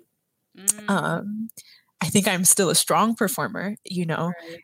But that that aspect of authenticity in in personhood is something that I'm very it's it feels crucial to my writing practice. Um, and I think when I perform those poems and when I write and share those poems about being a lonely, sad, queer black girl, there are always other queer, sad, lonely black girls who come up to me afterwards or who message me afterwards and are like, this is my life too, you know? And so I think it also offers an opening to other people who are like, this is my life too. And and I don't have to kind of cry in the shadows, you know, like maybe we can like touch hands from across the room and, Yeah. and, and it can be okay for this For moment. sure. You're opening up this invitation to this community that has always felt in the shadows as is. And so you're like, oh, we can actually hold hands here. I you Mhm. bring up a couple points and I, I do appreciate you even sharing that because I know it took a lot to be vulnerable about that. Um, and I don't know if this is a term, but it felt like it could work like a method poet. Uh, I know in method acting, you know, they never they are in the role and it doesn't come out. And I'm like, I have never heard it applied to poetry, but I'm gonna do it today uh, because I feel that right. It's like no, I don't want to. I don't. I don't want to be an influencer, right? Like people will tell me, like, Mhm. "Oh, you're an influencer." I don't want to be an influencer. I want to No, be thank you. myself, right? Like, Okay. can I just be paid for this? This is ideal, right? Um, but it's so fascinating because I've often or recently encountered more so that even being authentically yourself is a weapon, right? Yeah. Uh, people can see that as a threat. Mhm. Um, and also, you know, this concept, I, I think loneliness comes from this concept rather of again white supremacy's like need to force like this one successful person does it alone like Mhm. I don't know if it's lone wolf would be the term, but white supremacists seem to like that term, so I'll go with that. But like this very like lone wolf, you gotta grind, you gotta do it on your own, blood, Mhm. sweat, and tears, Mhm. screw whoever wrongs you, you know, just very like self-absorbed, um, narcissistic, Jeff Bezos looking ass type of like, you know what I mean? Like, I don't even know what the word is, but it is very that, right? Where you're supposed to be self-made. And it's like, I think to me, quarantine really showed me like I cannot survive alone. Like Right. I I did, but I I was not well, you Yeah, know? And so yeah. like that's the thing that I it's hard to say that, right? Because Mhm. We e- even if we didn't plan to, like so much of how we're raised is like you have to do it alone, Mija. You have to be independent. Yes. You have to have your Mhm. stuff together. Yeah. You got to be able to take care of yourself. You have to buy your own stuff. And it's like, Mhm. whew, you know, I'm tired too. Like I want to be Mhm. cared for. Like I don't want to I don't want to cry alone tonight. Like I Right. don't don't want to have to suffer. And Mhm. so even naming loneliness, right? I think as like this thing that really isn't healthy, right? Yeah. I think because there's like, oh, you I think there's some like um Grace Jones quotes about solitude. And I remember trying to make myself comfortable with them because excuse me.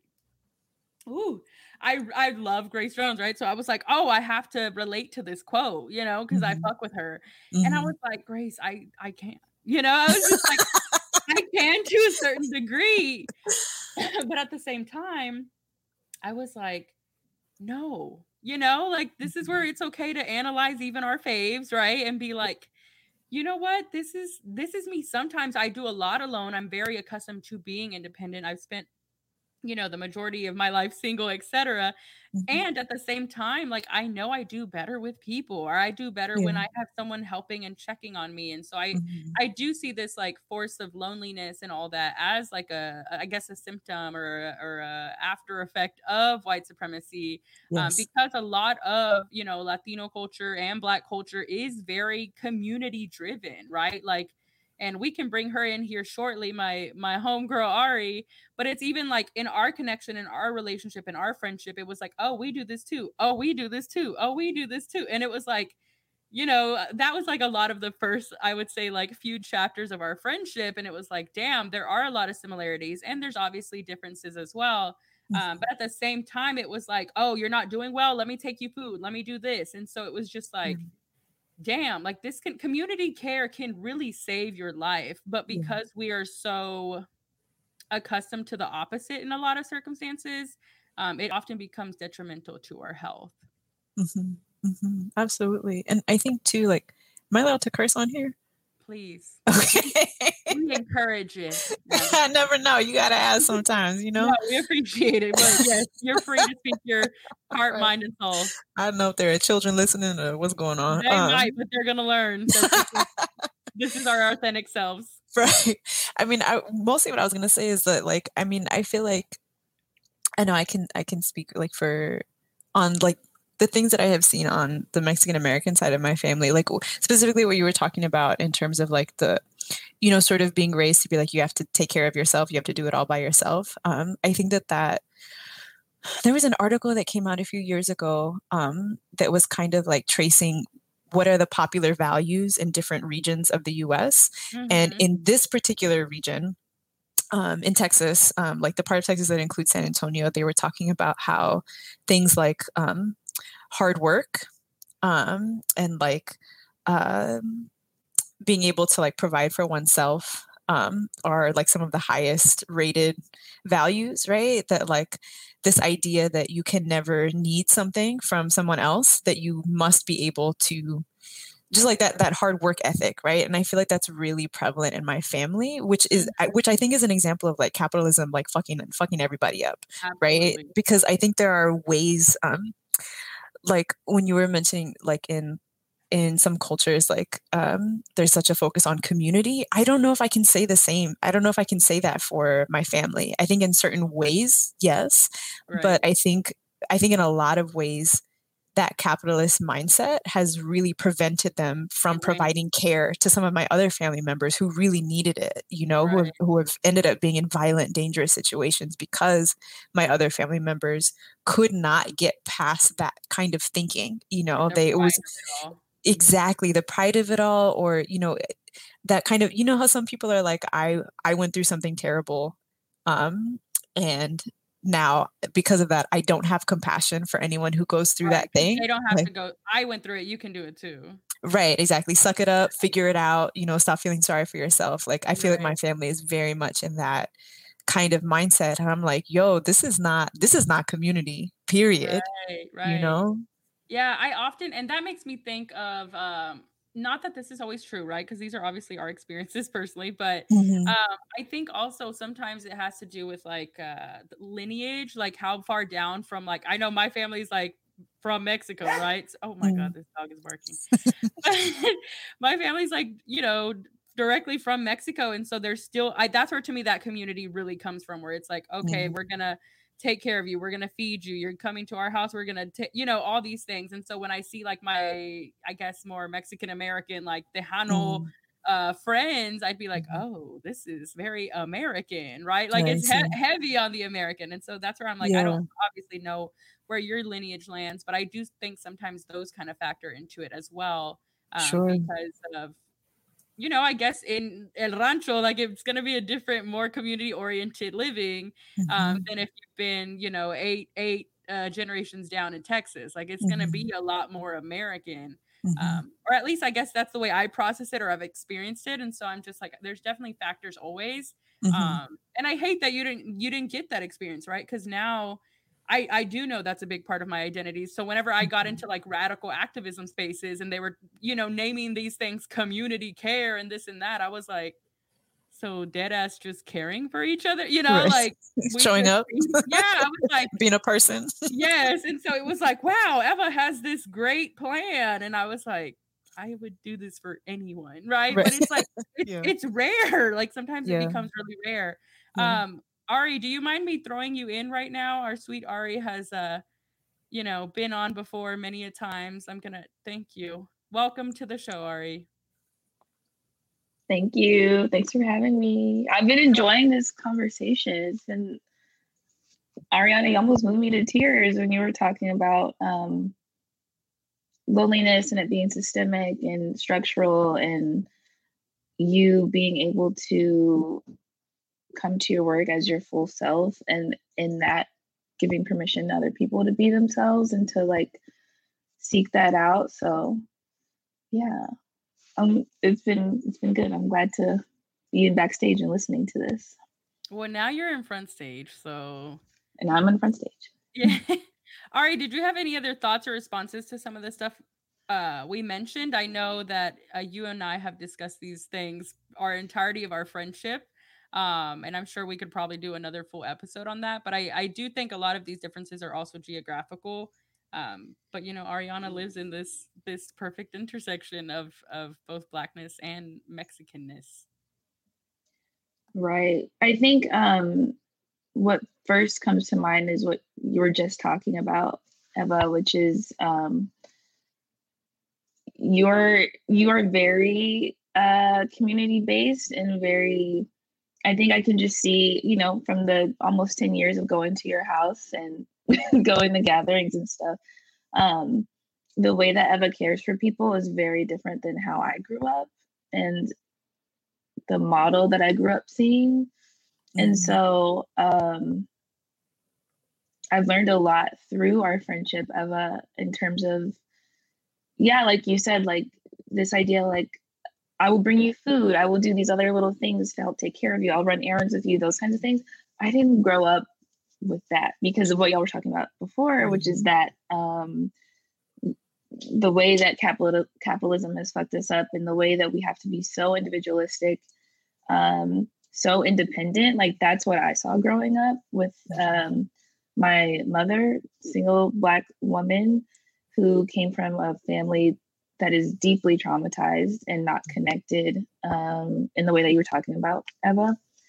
And so i i grew up too with the uh, i'm also her only child and like the only child i grew up as an only child. Um, so that very like deeply rooted independent nature and almost cold nature i i can like see that in myself sometimes um through being friends with eva because again i grew up pretty alone or just with my mom. You know i had like close friends at school and stuff but again it wasn't one of those like you know some parents are like oh invite your friends over they can sleep over or whatever. It wasn't like that for me. So like to be with my friends, I had to like, you know, go to their house or something like that. Um, seeing the way that she worked and how, and, you know, the way she prioritized work and not relationships, you know, like Mhm. I know a lot of people that are very similar to her that don't have friends. And I, in college, found people who are my friends, but also my family. And so it's just, it's been very eye opening for me. Um, to see the ways that you can care for someone um, because I'm a very caring person and I'm very sensitive and I love and all these things, but I, I was never really taught, I don't think, a healthy way to show that. Um, and so I think that our friendship has has taught me a lot in in terms of that and in terms of like you don't have to do everything alone because I still I still think like that sometimes and I'm trying to unlearn that. But um yeah, I think it's very important to understand that and to like internalize that rather than internalizing, you know, very individu- individualistic sort of like it's great to be independent. It's great to um, be able to do things for yourself and take care of Right. yourself. But like, we have to be able to admit that we have needs and like Yeah. we need people.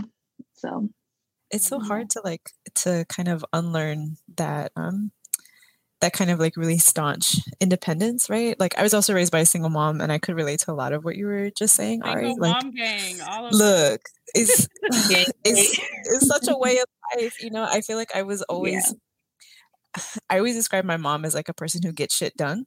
Um I was talking with my uncle earlier today and i was like my mom is like she's really amazing. Like when she when she has things to do they're going to get done in a spectacular fashion you know like the way she's great with logistics you know what i mean? Like if there's i, I call her a make away woman like if there's not a way she'll make a way you know what i mean? Um, but i think sometimes she does that to her detriment you know like she's always talking about how tired she is or how she doesn't feel like doing something or how she's not getting enough sleep or how different parts of her body hurt you know or how there's not enough hours in the day to do all of the things on her on her list to go to work and go across town to buy the discounted item that she needs to make dinner that day and do the laundry and do this.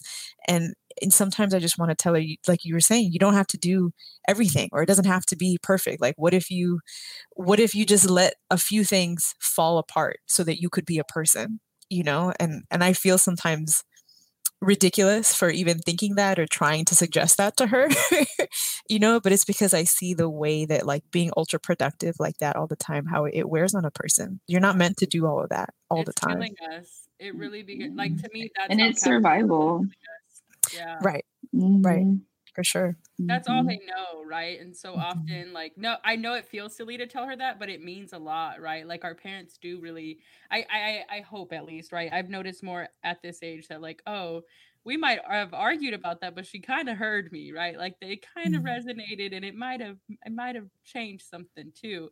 Because I know, like, my mom lately, like, it'll be like lunchtime, and she'll be like, "I'm so exhausted, and I don't know why," and I'm like, "You." You've been up working since 5 a.m. Like, that's a full day already for a lot of people Yes. like how are you not you know and she'll keep even right now she's running around the house right like it's it's uh, over a 14 hour day then at that point right Yeah. and so but because so many of our our parents are in this survival mode right as latinx folks as black folks um they're like rest is unfamiliar right? And I, I think a couple years ago i even told my mom like what does healing for you look like? Right?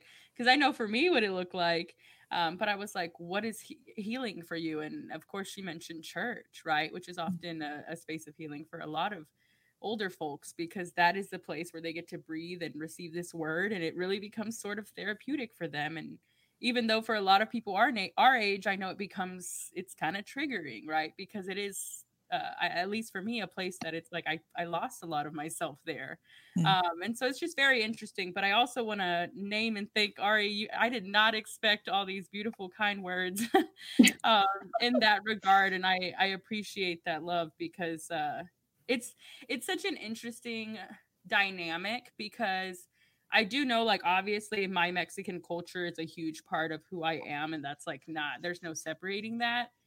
And at the same time, like, if you watch any of my work, it's a lot of like,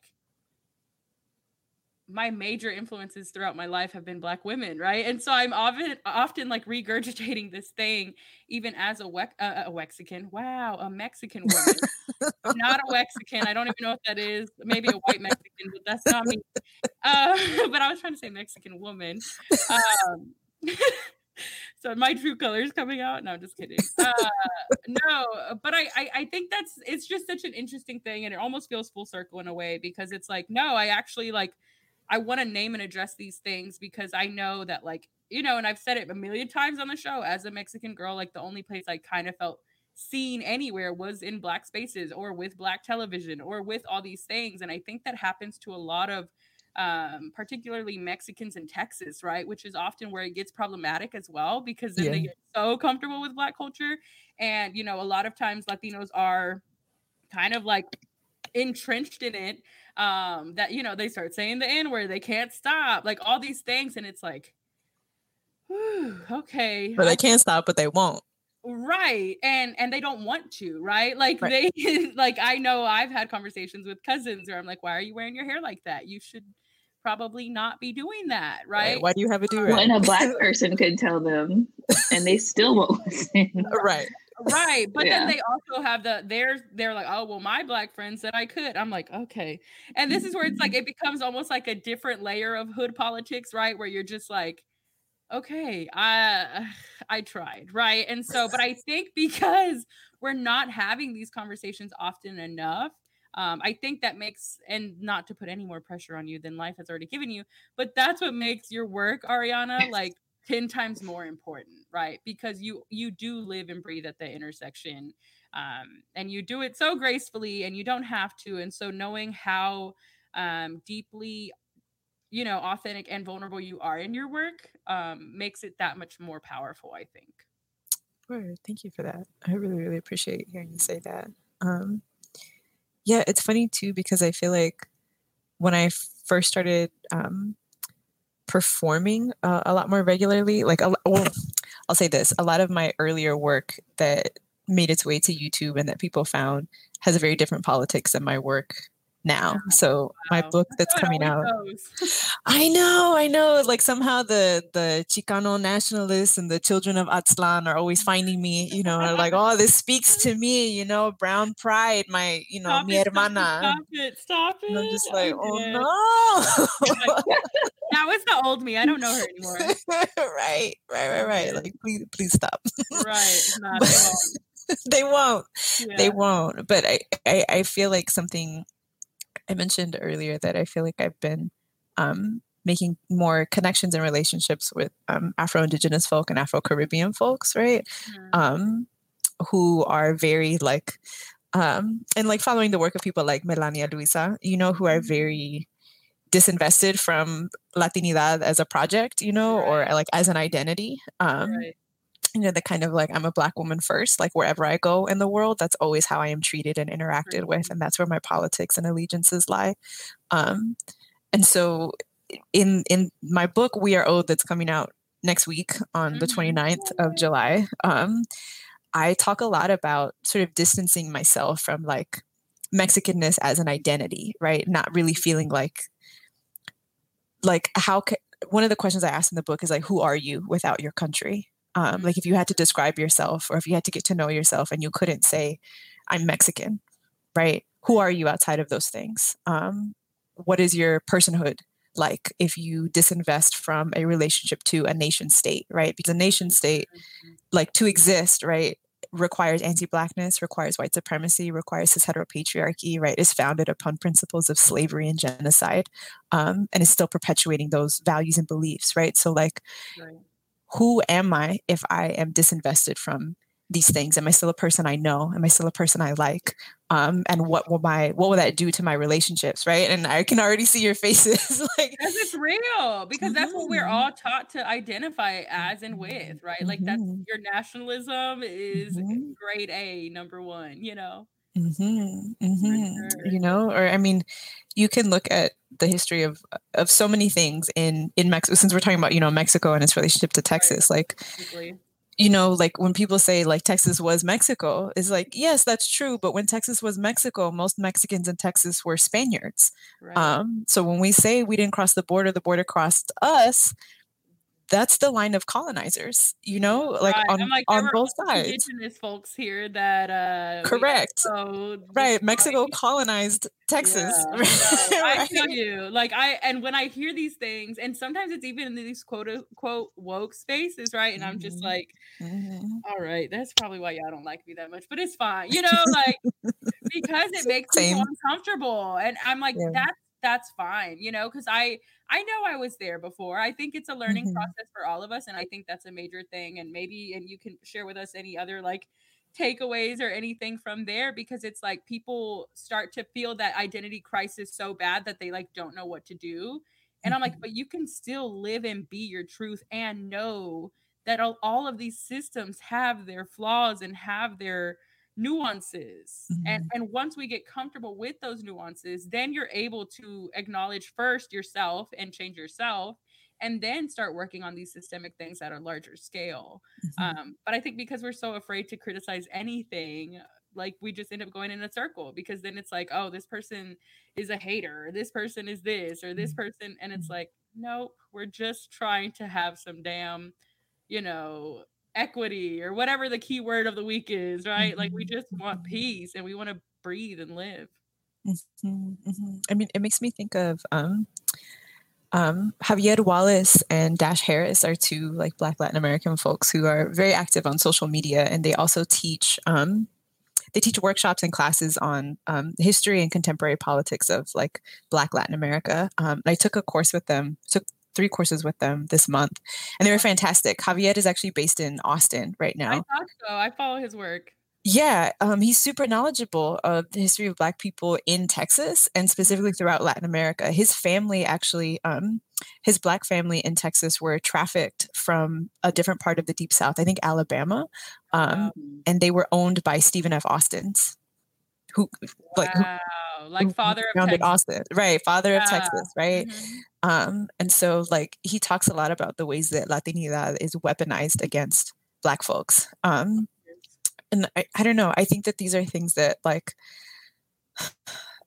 i don't feel like a lot of the things that i say are, are new you know there are things that i'm constantly learning from black latin american people who are based in latin america um, kind of kind of pushing back against like this narrative of like brownness and and latinidad you know saying like a lot of the folks in the us who are you know crying racism and, and all of these things are actually part of the ruling class in latin america you know Right. so it's like we got to be listening to the black folks everywhere you know otherwise we're Mhm. gonna we're gonna miss some things Absolutely. I have been meaning to take uh because they offer them pretty frequently. I know a Dash does them with some other folks as well, and I've Mhm. been meaning to do them. And I'm like, one day I want to have them on the pod, but um, hopefully we can make it happen eventually. But they are brilliant voices, right? And they are these even for myself, right? Uh, like where I'm like unpacking this shit, and I'm having to be like, oh, okay, I need to work on this too, right? And I think that's the thing that people don't think woke people like do but it's like no it took me I, it took me a lot of work to get here or even you saying like my old work is not who i am now right like Period. that that is what growth is that is what it's about so whew, thank you for sharing that thank you for being with us i obviously wish or i'm sure we could go on for much longer but i i do have to start wrapping up um, I do want to ask you, um, what does joy look and feel like for you?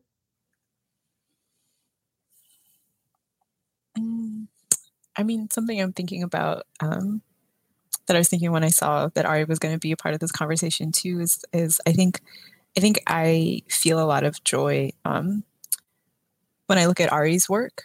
Um, Mhm. Like I think her paintings um, and a and a lot of her recent digital work um, as well, which I'm super interested in. Um, I I think often it's like seeing seeing and experiencing art that other black women have created that reflects something back to me about the conditions that are familiar to me Mm, you know um, or like that allow me to exist in in moments of quiet right? Or that recognize my interiority as a person. Um,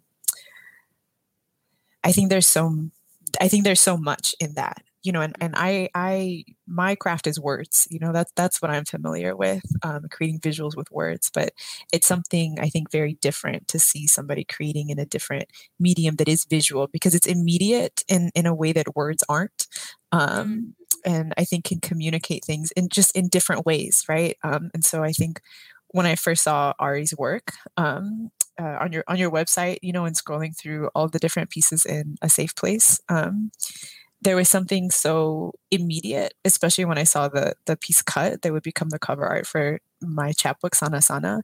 Um, it was like a like an immediate feeling, you know, where I I closed the the website and and a week later I was still thinking about those images, and I, I think that there is something so it's a complex joy, right? It's it's it's it's because it's also not an easy joy um, Right. because there's no, that yes, and. Yes and right? Those moments of recognition right? Um but yeah i think that generally speaking I, I think i feel a lot of joy well it's it's a joy that's rooted in aliveness Mm, right? Um a joy that makes me feel alive that makes me feel present that makes me feel connected to other beings and to, to the earth um, that's what i feel when i when i experience um, ari's work and other black women's work who are being very careful about the work that they make intention. Ari, would you like to respond because that was so beautiful? I know. I was like, how do I get off mute? um, I don't even have words. Um, thank you so much for sharing that. And I think, you know, I think not every artist is like this, but whenever I'm making work, um, I am. I'm equally not thinking about who's going to see it, and I just want to make for myself. But I also Yes. am very intentional about speaking to other Black women specifically. Um, and so just to hear that you could see an image that I created and then like think about it, respond to it, and like feel it um, deeply within yourself is just like it's the best feeling. Um, and it it really humbles me. And so I'm just I'm very grateful that you shared that and that um, that that's coming across because it- you're right. Like it it is very intentional, and I am very careful about the images I make specifically because um, if you look at the history of images of Black people across you know the past few hundred years um, you know from caricatures to images of us being circulated around the internet when we are being murdered like i just want to contribute to images of black people that do make space for interiority for um, rest and nuance and joy and all these other things. And so, yeah, I think, yeah, it just feels really good. Thank you so much. And um, what you were saying about, you know, you make art in a way that's different. You use words, I use images. Like this whole time that you've been talking, I've been like, oh my God, she's so good with words. And like that's, you Very know, that. like you, you are. Like I think, Mhm. Evan, what you were saying about uh like method poetry, I get, I got what you were saying because like Yes. what you had just Which is- finished saying, Ariana, was so yes, you were it was so eloquent and so easy and so beautiful. And so like that is something I really, really admire about you and about other poets and writers is like I have images because it's like kind of like what you were just saying, like that's like all I have. That's not all I have, but you know what I mean? Like that's my most immediate way of like communicating. Mhm. So I really, really um am like in awe of people that can just say it. Like I have to think a lot. I have to like write, you know, or I have to make images, but like you um being able to just like say what you mean and what you think and like um you have so much knowledge it's evident that you have such a great grasp on like historical context um and of who you are and so it's just really cool to like witness you speaking in real time because it was like poetry. I was like damn she's great. Thank you so much. yeah no i'm serious. I was just like wow. That's what that's why i said and that's i get what you're saying about it being a complicated joy because Mm. i was saying i was enjoying the conversation but not because of the content. Obviously we're talking about really deep um and layered things but i was just enjoying the way that you're able to Mhm. communicate and the way you approach your work um and the lens with which like you see things and then incorporate them it's it's really cool so i'm a huge huge fan huge admirer it is it's so complicated and what you said too about you know one of your what a way that you um get joy is by looking at the work of other black women like Mm.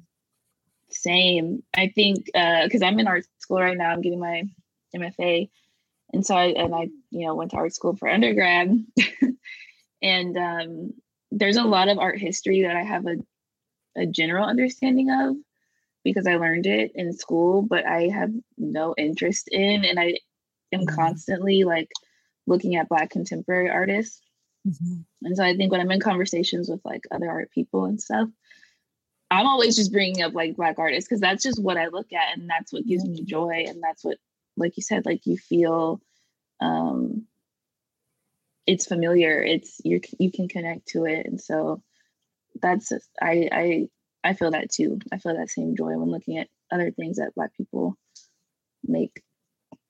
Yeah, thank you for sharing all of that. Um, something I was thinking is that we have like, I feel like we, um, I, was thinking of it as like two different powers, right? Like with with words and and with with making images. Um, and I think it makes sense that they're complementary at times, you know. Um, and I also just think you're really cool. You know, uh, I feel that way about both of you. You know, so if you if you ever want to collaborate in the future, I'm down. If y'all just want to hang out, let me know. We can do both. I'm down for both. Let's do both. Because I feel honored to be in the space with y'all and to like even um you know uh, be able to obviously call you friends and artists and and colleagues and and just I- I guess to me I'm like wow creating this space means a lot and so seeing y'all gush at each other is making me gush back here because I'm just like yes right like we need these we need these moments we need these conversations we need these works um to continue to me what the beauty of a place like Texas is, right? Um, because so often, especially right now, we're seeing every single thing about Texas tested um, in a in an even more oppressive way than it already naturally is. Um, and so, you both uh, creating your work with intention um, is so beautiful and necessary. And so, um, obviously, we could go on forever and ever, but I am glad Ari was able to join us because it is kind of a full, all these full circles. This is going to be the theme of this interview because it's like I remember when when you know, Ari's work was on the cover of Sana Sana, and now you have another beautiful Dallas Black woman artist work on your next cover for your next book. So I wanted to shout out to Desiree as well. Um, but do you want to share any more about your upcoming book as we wrap up the interview? Because obviously we can keep chatting. Yeah. Um, yes, I could talk to y'all forever. Um, Mhm. but let's not because I know we have other stuff to Yeah. do tonight. Right. Um, yeah, my uh, so um my first full length debut poetry collection, We Are Owed, period. Um is coming out on July 29th exactly. Period. Um every time I'm always like, do not forget the period when you write the, the title of the book. I'm never going to be able to say it normally ever again. we are owed, so you know. period. Okay. Period. Um, it's coming out July 29th. I've been working on this book for the last um, five or six years now. Um, it's been a long research process, um, writing and learning new things and rewriting, making sure my politics and my intention are clear. Um, Mhm. So it's been a very long process. I'm really excited that the book is finally done. Um, my copy is actually being mailed to me, I think tonight. So I should have it in my hands tomorrow with with Desiree's beautiful cover art on the front. Um, and we're doing some um, launch events next week virtually. Um, but yeah, the book is is a lot about um, Black relationality um, in Mhm. Mexico and and in Mexican American spaces. So I'm thinking a lot about like. Um, questioning people's allegiances to nation states and what that does to our inter- interpersonal interactions, the way we understand ourselves and each other, um, and how we can use that those understandings as a as a as a way to get closer to mhm. liberation. Um, so I'm Right. also there are also a lot of like poems and conversations with um, with formerly enslaved Africans in in Mexico and Texas, um, and putting them in conversation with my own lived experiences um, and, and my family as well. So it's very personal.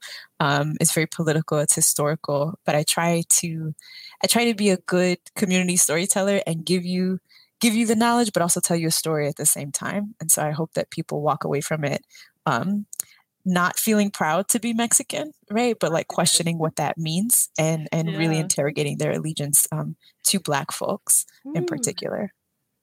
All right. Woo, woo, woo. I cannot wait to read it. I cannot Um, wait. I'm yeah, so I'm like, oof, I already, it's already hitting. Uh, but I, I think that's beautiful. I'm so grateful that you took the time, and I, I'm gonna keep saying it intention because not everybody moves with Mhm. intention. Come on right? now. Like I learned the hard way many times Mhm. in the last year specifically, where it's like, Mm, ooh, mm, I I thought you were who you said you were, but you are not, right? And Mhm. so when an artist creates with intention, it is noted.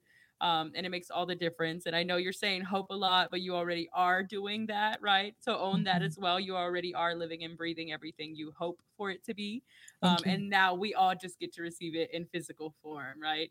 Yeah. um, because you are that already. So please never forgive that. Please know that Colores is a space uh, made made for you and we're always here to support you and love on you and and keep uplifting your work and uh, we just can't wait to keep seeing you shine so thank, you. for coming by please let us know where we can find your work and your handle and anything else um, this episode is unfortunately coming out I guess after the book is out. So go purchase Mhm. the book. Um, but let us know what your website is and your handles and whatever else. Yeah, you can find me on um, Instagram and Twitter at Ariana the Poet. Um, my name is spelled Ariana like Ariana Grande. Um, it's much easier to tell people that now. Yeah. or you can go It to arianabrown.com um, and all of my information is there. Or you can go to YouTube and type in Ariana Brown and you might see some, you know, some cool spoken word. Over there. Period. Don't listen to Period. the old Aztlan stuff, okay? We've There is grown. no old Aztlan stuff. We- let's be clear. okay, I was like, we've grown since that era. Okay. Thank you so much, Ariana, for being here. We love you. We appreciate you. Thank you Thank for you. joining De Colores Radio. Appreciate you so much. Y'all take care. You too. Thank you so much again to the incredible Ariana Brown for joining De Colores Radio. We are so excited for your new book. Please go out and support it and get this book. I can't wait to read it. Uh, we love and appreciate you, and we're glad you were finally able to join us for the show. Now that we are near closing, it's time to find some grounding. That means it's time for self care corner. Wow, did you take music lessons? Yeah, I went to Selena's studio, so I felt really inspired. Did you have your moment? Yeah, I could. We should have taken that photo. We Oh, didn't we do that. didn't. But we couldn't go inside the recording area. But they had a mic right there. Oops, I'm not Oh, my did. mic. Um, anyways, my self care corner reminder for this week is that I really have appreciated these road trips lately. And so I recommend even just going two hours away to some winery in Texas or something because it really creates getting out of your usual routine, your environment. And if you're going with someone, y'all can split the gas and just have a cute meal somewhere and come back home. It just takes you away for a moment. It refreshes your palate. It exposes you to other people, exposes you to like a different culture, even in Texas. Because North The Texas regions were all so different. Everybody was are so yeah humble. are different than South Texas Mexicans, and it's all beautiful. So I think um, you should definitely explore more places. I know there's things to offer in Oklahoma. All of these places in the South are definitely slightly terrifying because racism, but also there's beauty in the world. So I recommend, um, if you can, taking a trip. It doesn't have to be fancy. It doesn't have to be expensive. Um, it can just be sweet and cute. You can even come on down to Grand Prairie, go to Trader's Village. no? Not that you can. I support Traders Village, but also there's a cobra on the loose in Grand Prairie, so be careful. Oh, uh, yeah. anyways, please do yourself a favor, and it can be alone. A solo trip is also very beautiful and humbling and grounding. So take a moment for yourself to get away. You don't have to go to Tulum; their cases are too high. Pick something cute and regular. South Padre Indigenous people aren't getting access to vaccines out there. Don't Right. that. Hawaii don't need any Don't more tourism them. ruining their land. So They have no access to water. Okay, now we're just making them depressed because Okay, everything in America is rough. But my self care tip for you is to take a trip either on your own or with someone you love and trust and do some bonding, do some exploring, and you can still wear your mask and be safe on the way. So, Like that be what I and go on a trip with your sister. Highly recommend. It's really fun. If you get to have inside sister. jokes and go to Buc-ee's in the middle of the night and not get delusional. Not bad telling all our tea. All right, that is our self care corner for today. Yay! That means it's time for Go Pat. It's my time to shine with our brown. Period. Let me get off the screen. so um for this this episode i wanted to recommend um, a coffee shop that i've been going to since last year. Um, they're in the east dallas area for those near uh, live oak and uh, uh, bryan is what they're off of? Yeah bryan and live oak. It's got like a little hidden entrance. But um the place i'm recommending is leche de leche con cafe um they're venezuelan owned I've been going. I think they had originally been at like the farmers market in Dallas, and then they opened a brick and mortar last year. Um, it's really good. They have this really yummy one of guayaba flavored uh, iced latte that I get. They also have a mazapan flavored one, um, a cafe de olla one. They're all really yummy. Um, I highly recommend it if y'all want some uh, Latinx owned coffee in the area. I think they sometimes even do like pop up brunches at times. Um, so you can find them, like I said, off of Bryan and Live Oak, and their Instagram is at leche l e c h e dot d de d e dot cafe c a f e, um, and their website is lechedecafe.com. But yeah, no, that's you know me. I'm a nice coffee person, so if I find like uh like POC owned coffee shop, I would go there over Starbucks any day because Starbucks. Ew, who says Starbucks? People on the internet say that, and it's real. ex- It's real expensive, and it's not that good. Like, why would you get your like cold brew there for like five dollars when you can get it somewhere else for like three or four dollars? So yeah, Mm. so that's my um, brown and black business of the week. I have one as well. Can I throw it in? Oh yeah, sure. I'm just gonna shout out quickly. I was very impressed by some chia pudding and this Oh, yeah. vegetarian quesadilla that I crave now. So shout out to Fresco Cafe in Corpus Christi, our good friend uh Principe Q or Savani Quintanilla. We were able to chat it up with him. So shout out to the folks in Corpitos. But we went to Fresco and it was so good, y'all. Yo, that was- quesadilla, we should have both got our own because the way that we, so we ate that, we didn't even get to take a picture of it because it was so good. I didn't take a picture of anything. I just demolished it with my mouth. And so I Ding. if you want more of that, subscribe to my just kidding Fresco Cafe in Corpus Christi. Very delicious, great food, fresh because that's the name. Um, but you can find them off of Chaparral Street. Um, and you can follow them on Instagram at fresco.cctx. Um, so if you're ever there, I recommend stopping by. Um, I think they even do like pop ups and stuff and events there too. They do. It's really cute inside. Great vibe. Snacks from around the world. Very cute. Very into it. And so I recommend it. That's my uh, South Texas recommendation of the week. That was a great recommendation. Thank Thanks, you. little Pat. That means that we have wrapped up our black and brown business of the week. And our final segment is Who you got? Con de Coco. take it away, Pat. Uh, so I'm saw this person's performance on Colors, and I was like, wow, who is she? She's powerful. Her voice is great. I love it. Um, shout out to Gata for sharing her video on Twitter. Um, La Gata from Reggaeton con La Gata. Shout out to them getting their podcast that Ivy Queen's uh narrating on like the history of reggaeton. That's so dope. I'm so So excited to listen to it. Um, but La Dame Blanche, um, she did a performance on Colors of La um, Veneno, one of her songs, and it was so good. I might have to show you an Ari later. I loved it, and I was like, "Who who are they? I need to look them up and start listening to more of their music." Um, but she's like a Black Cuban Cuban woman.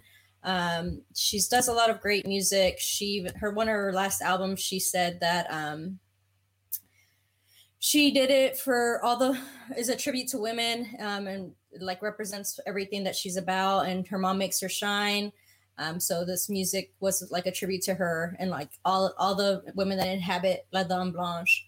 Um, so yeah, was, she's really good. I've currently been listening to her EP a lot. Let me pull up the name of it so I don't miss it. Um, give me just a second. Ah, I'm gonna bring our friend Ari back in case she has a who you got. I think she probably sounds does. good. Um, the EP is called. Where is it? What the heck? Hey, yeah. So it came out last year.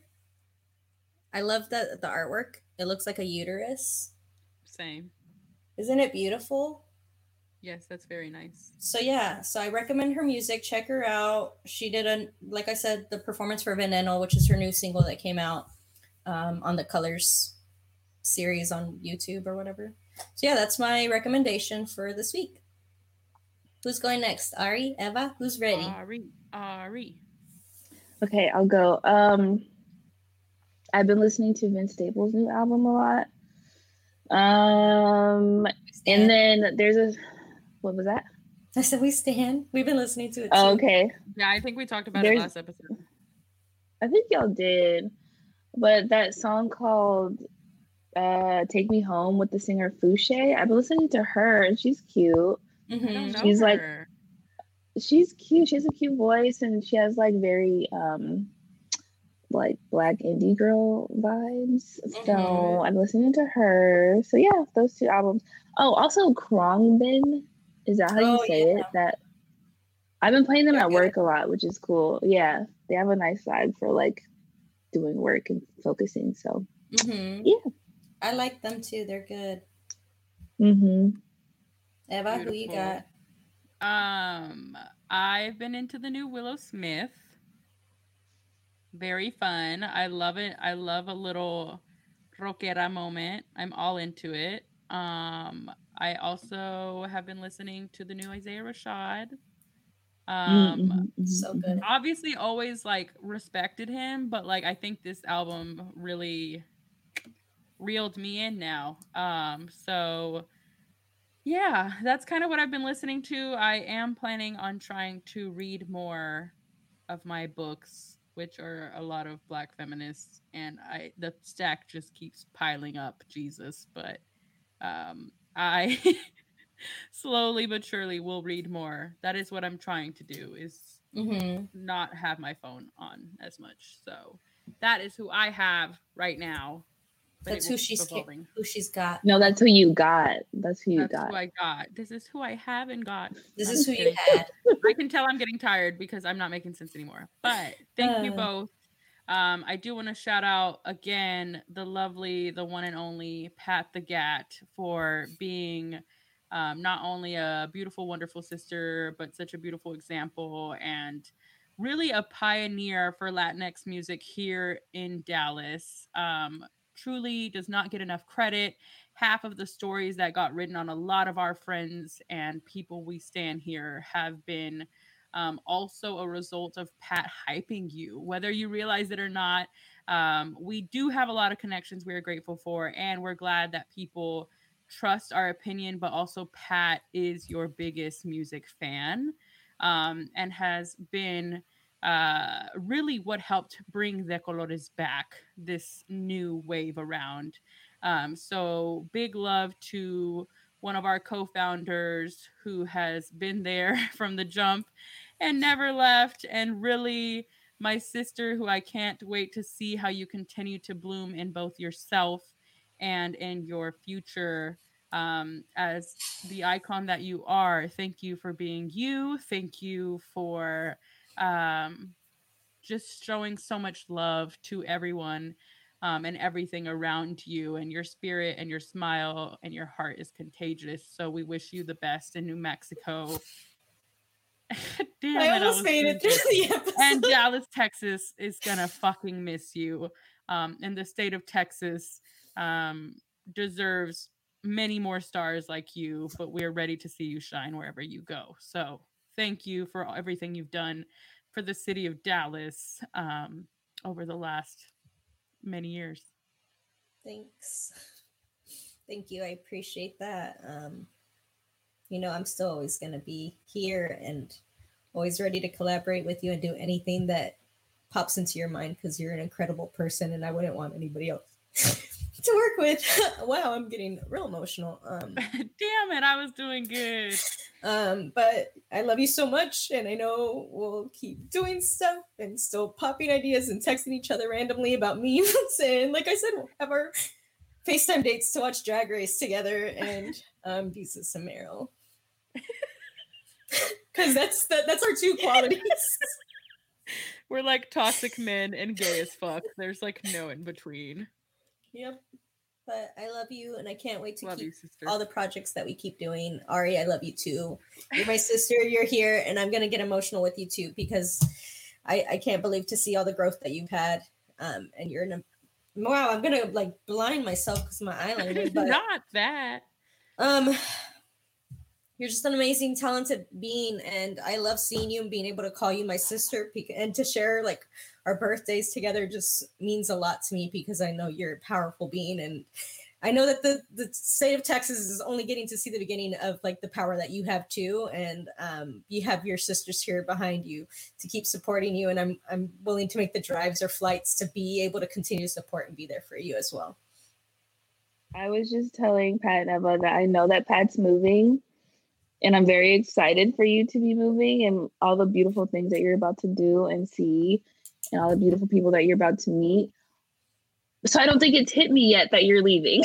like I feel like after this weekend, I'm gonna be like, oh shit, Pat is gone. You know, so like I don't know. I think um yeah.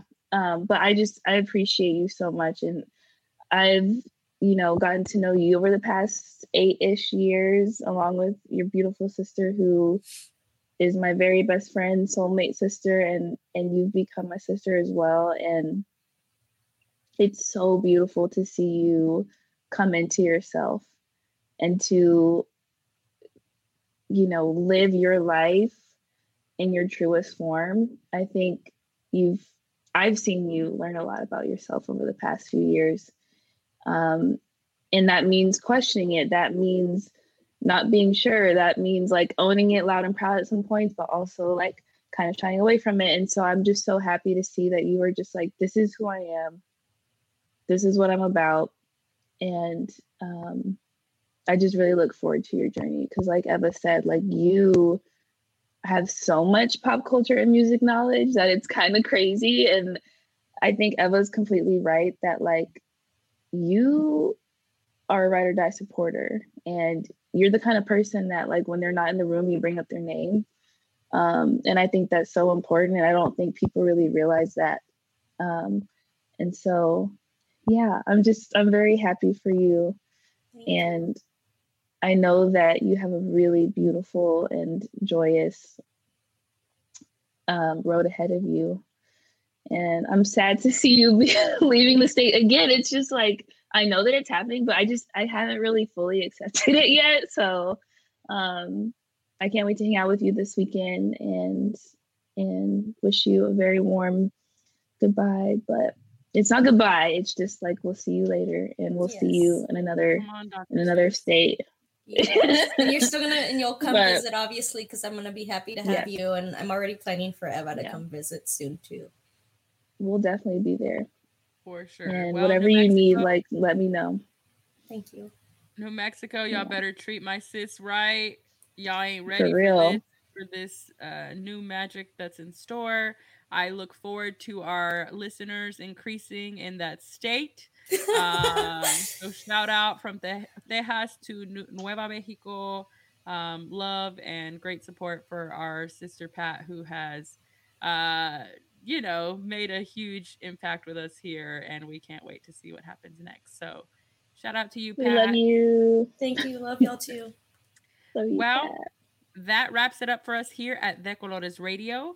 Thank you so much for joining us. Sincere gratitude to all our guests today, Ari Brielle and Ariana Brown. Be sure and support all their work and special thank you to all our squirrel friends, homies, and rider dies over there on Patreon.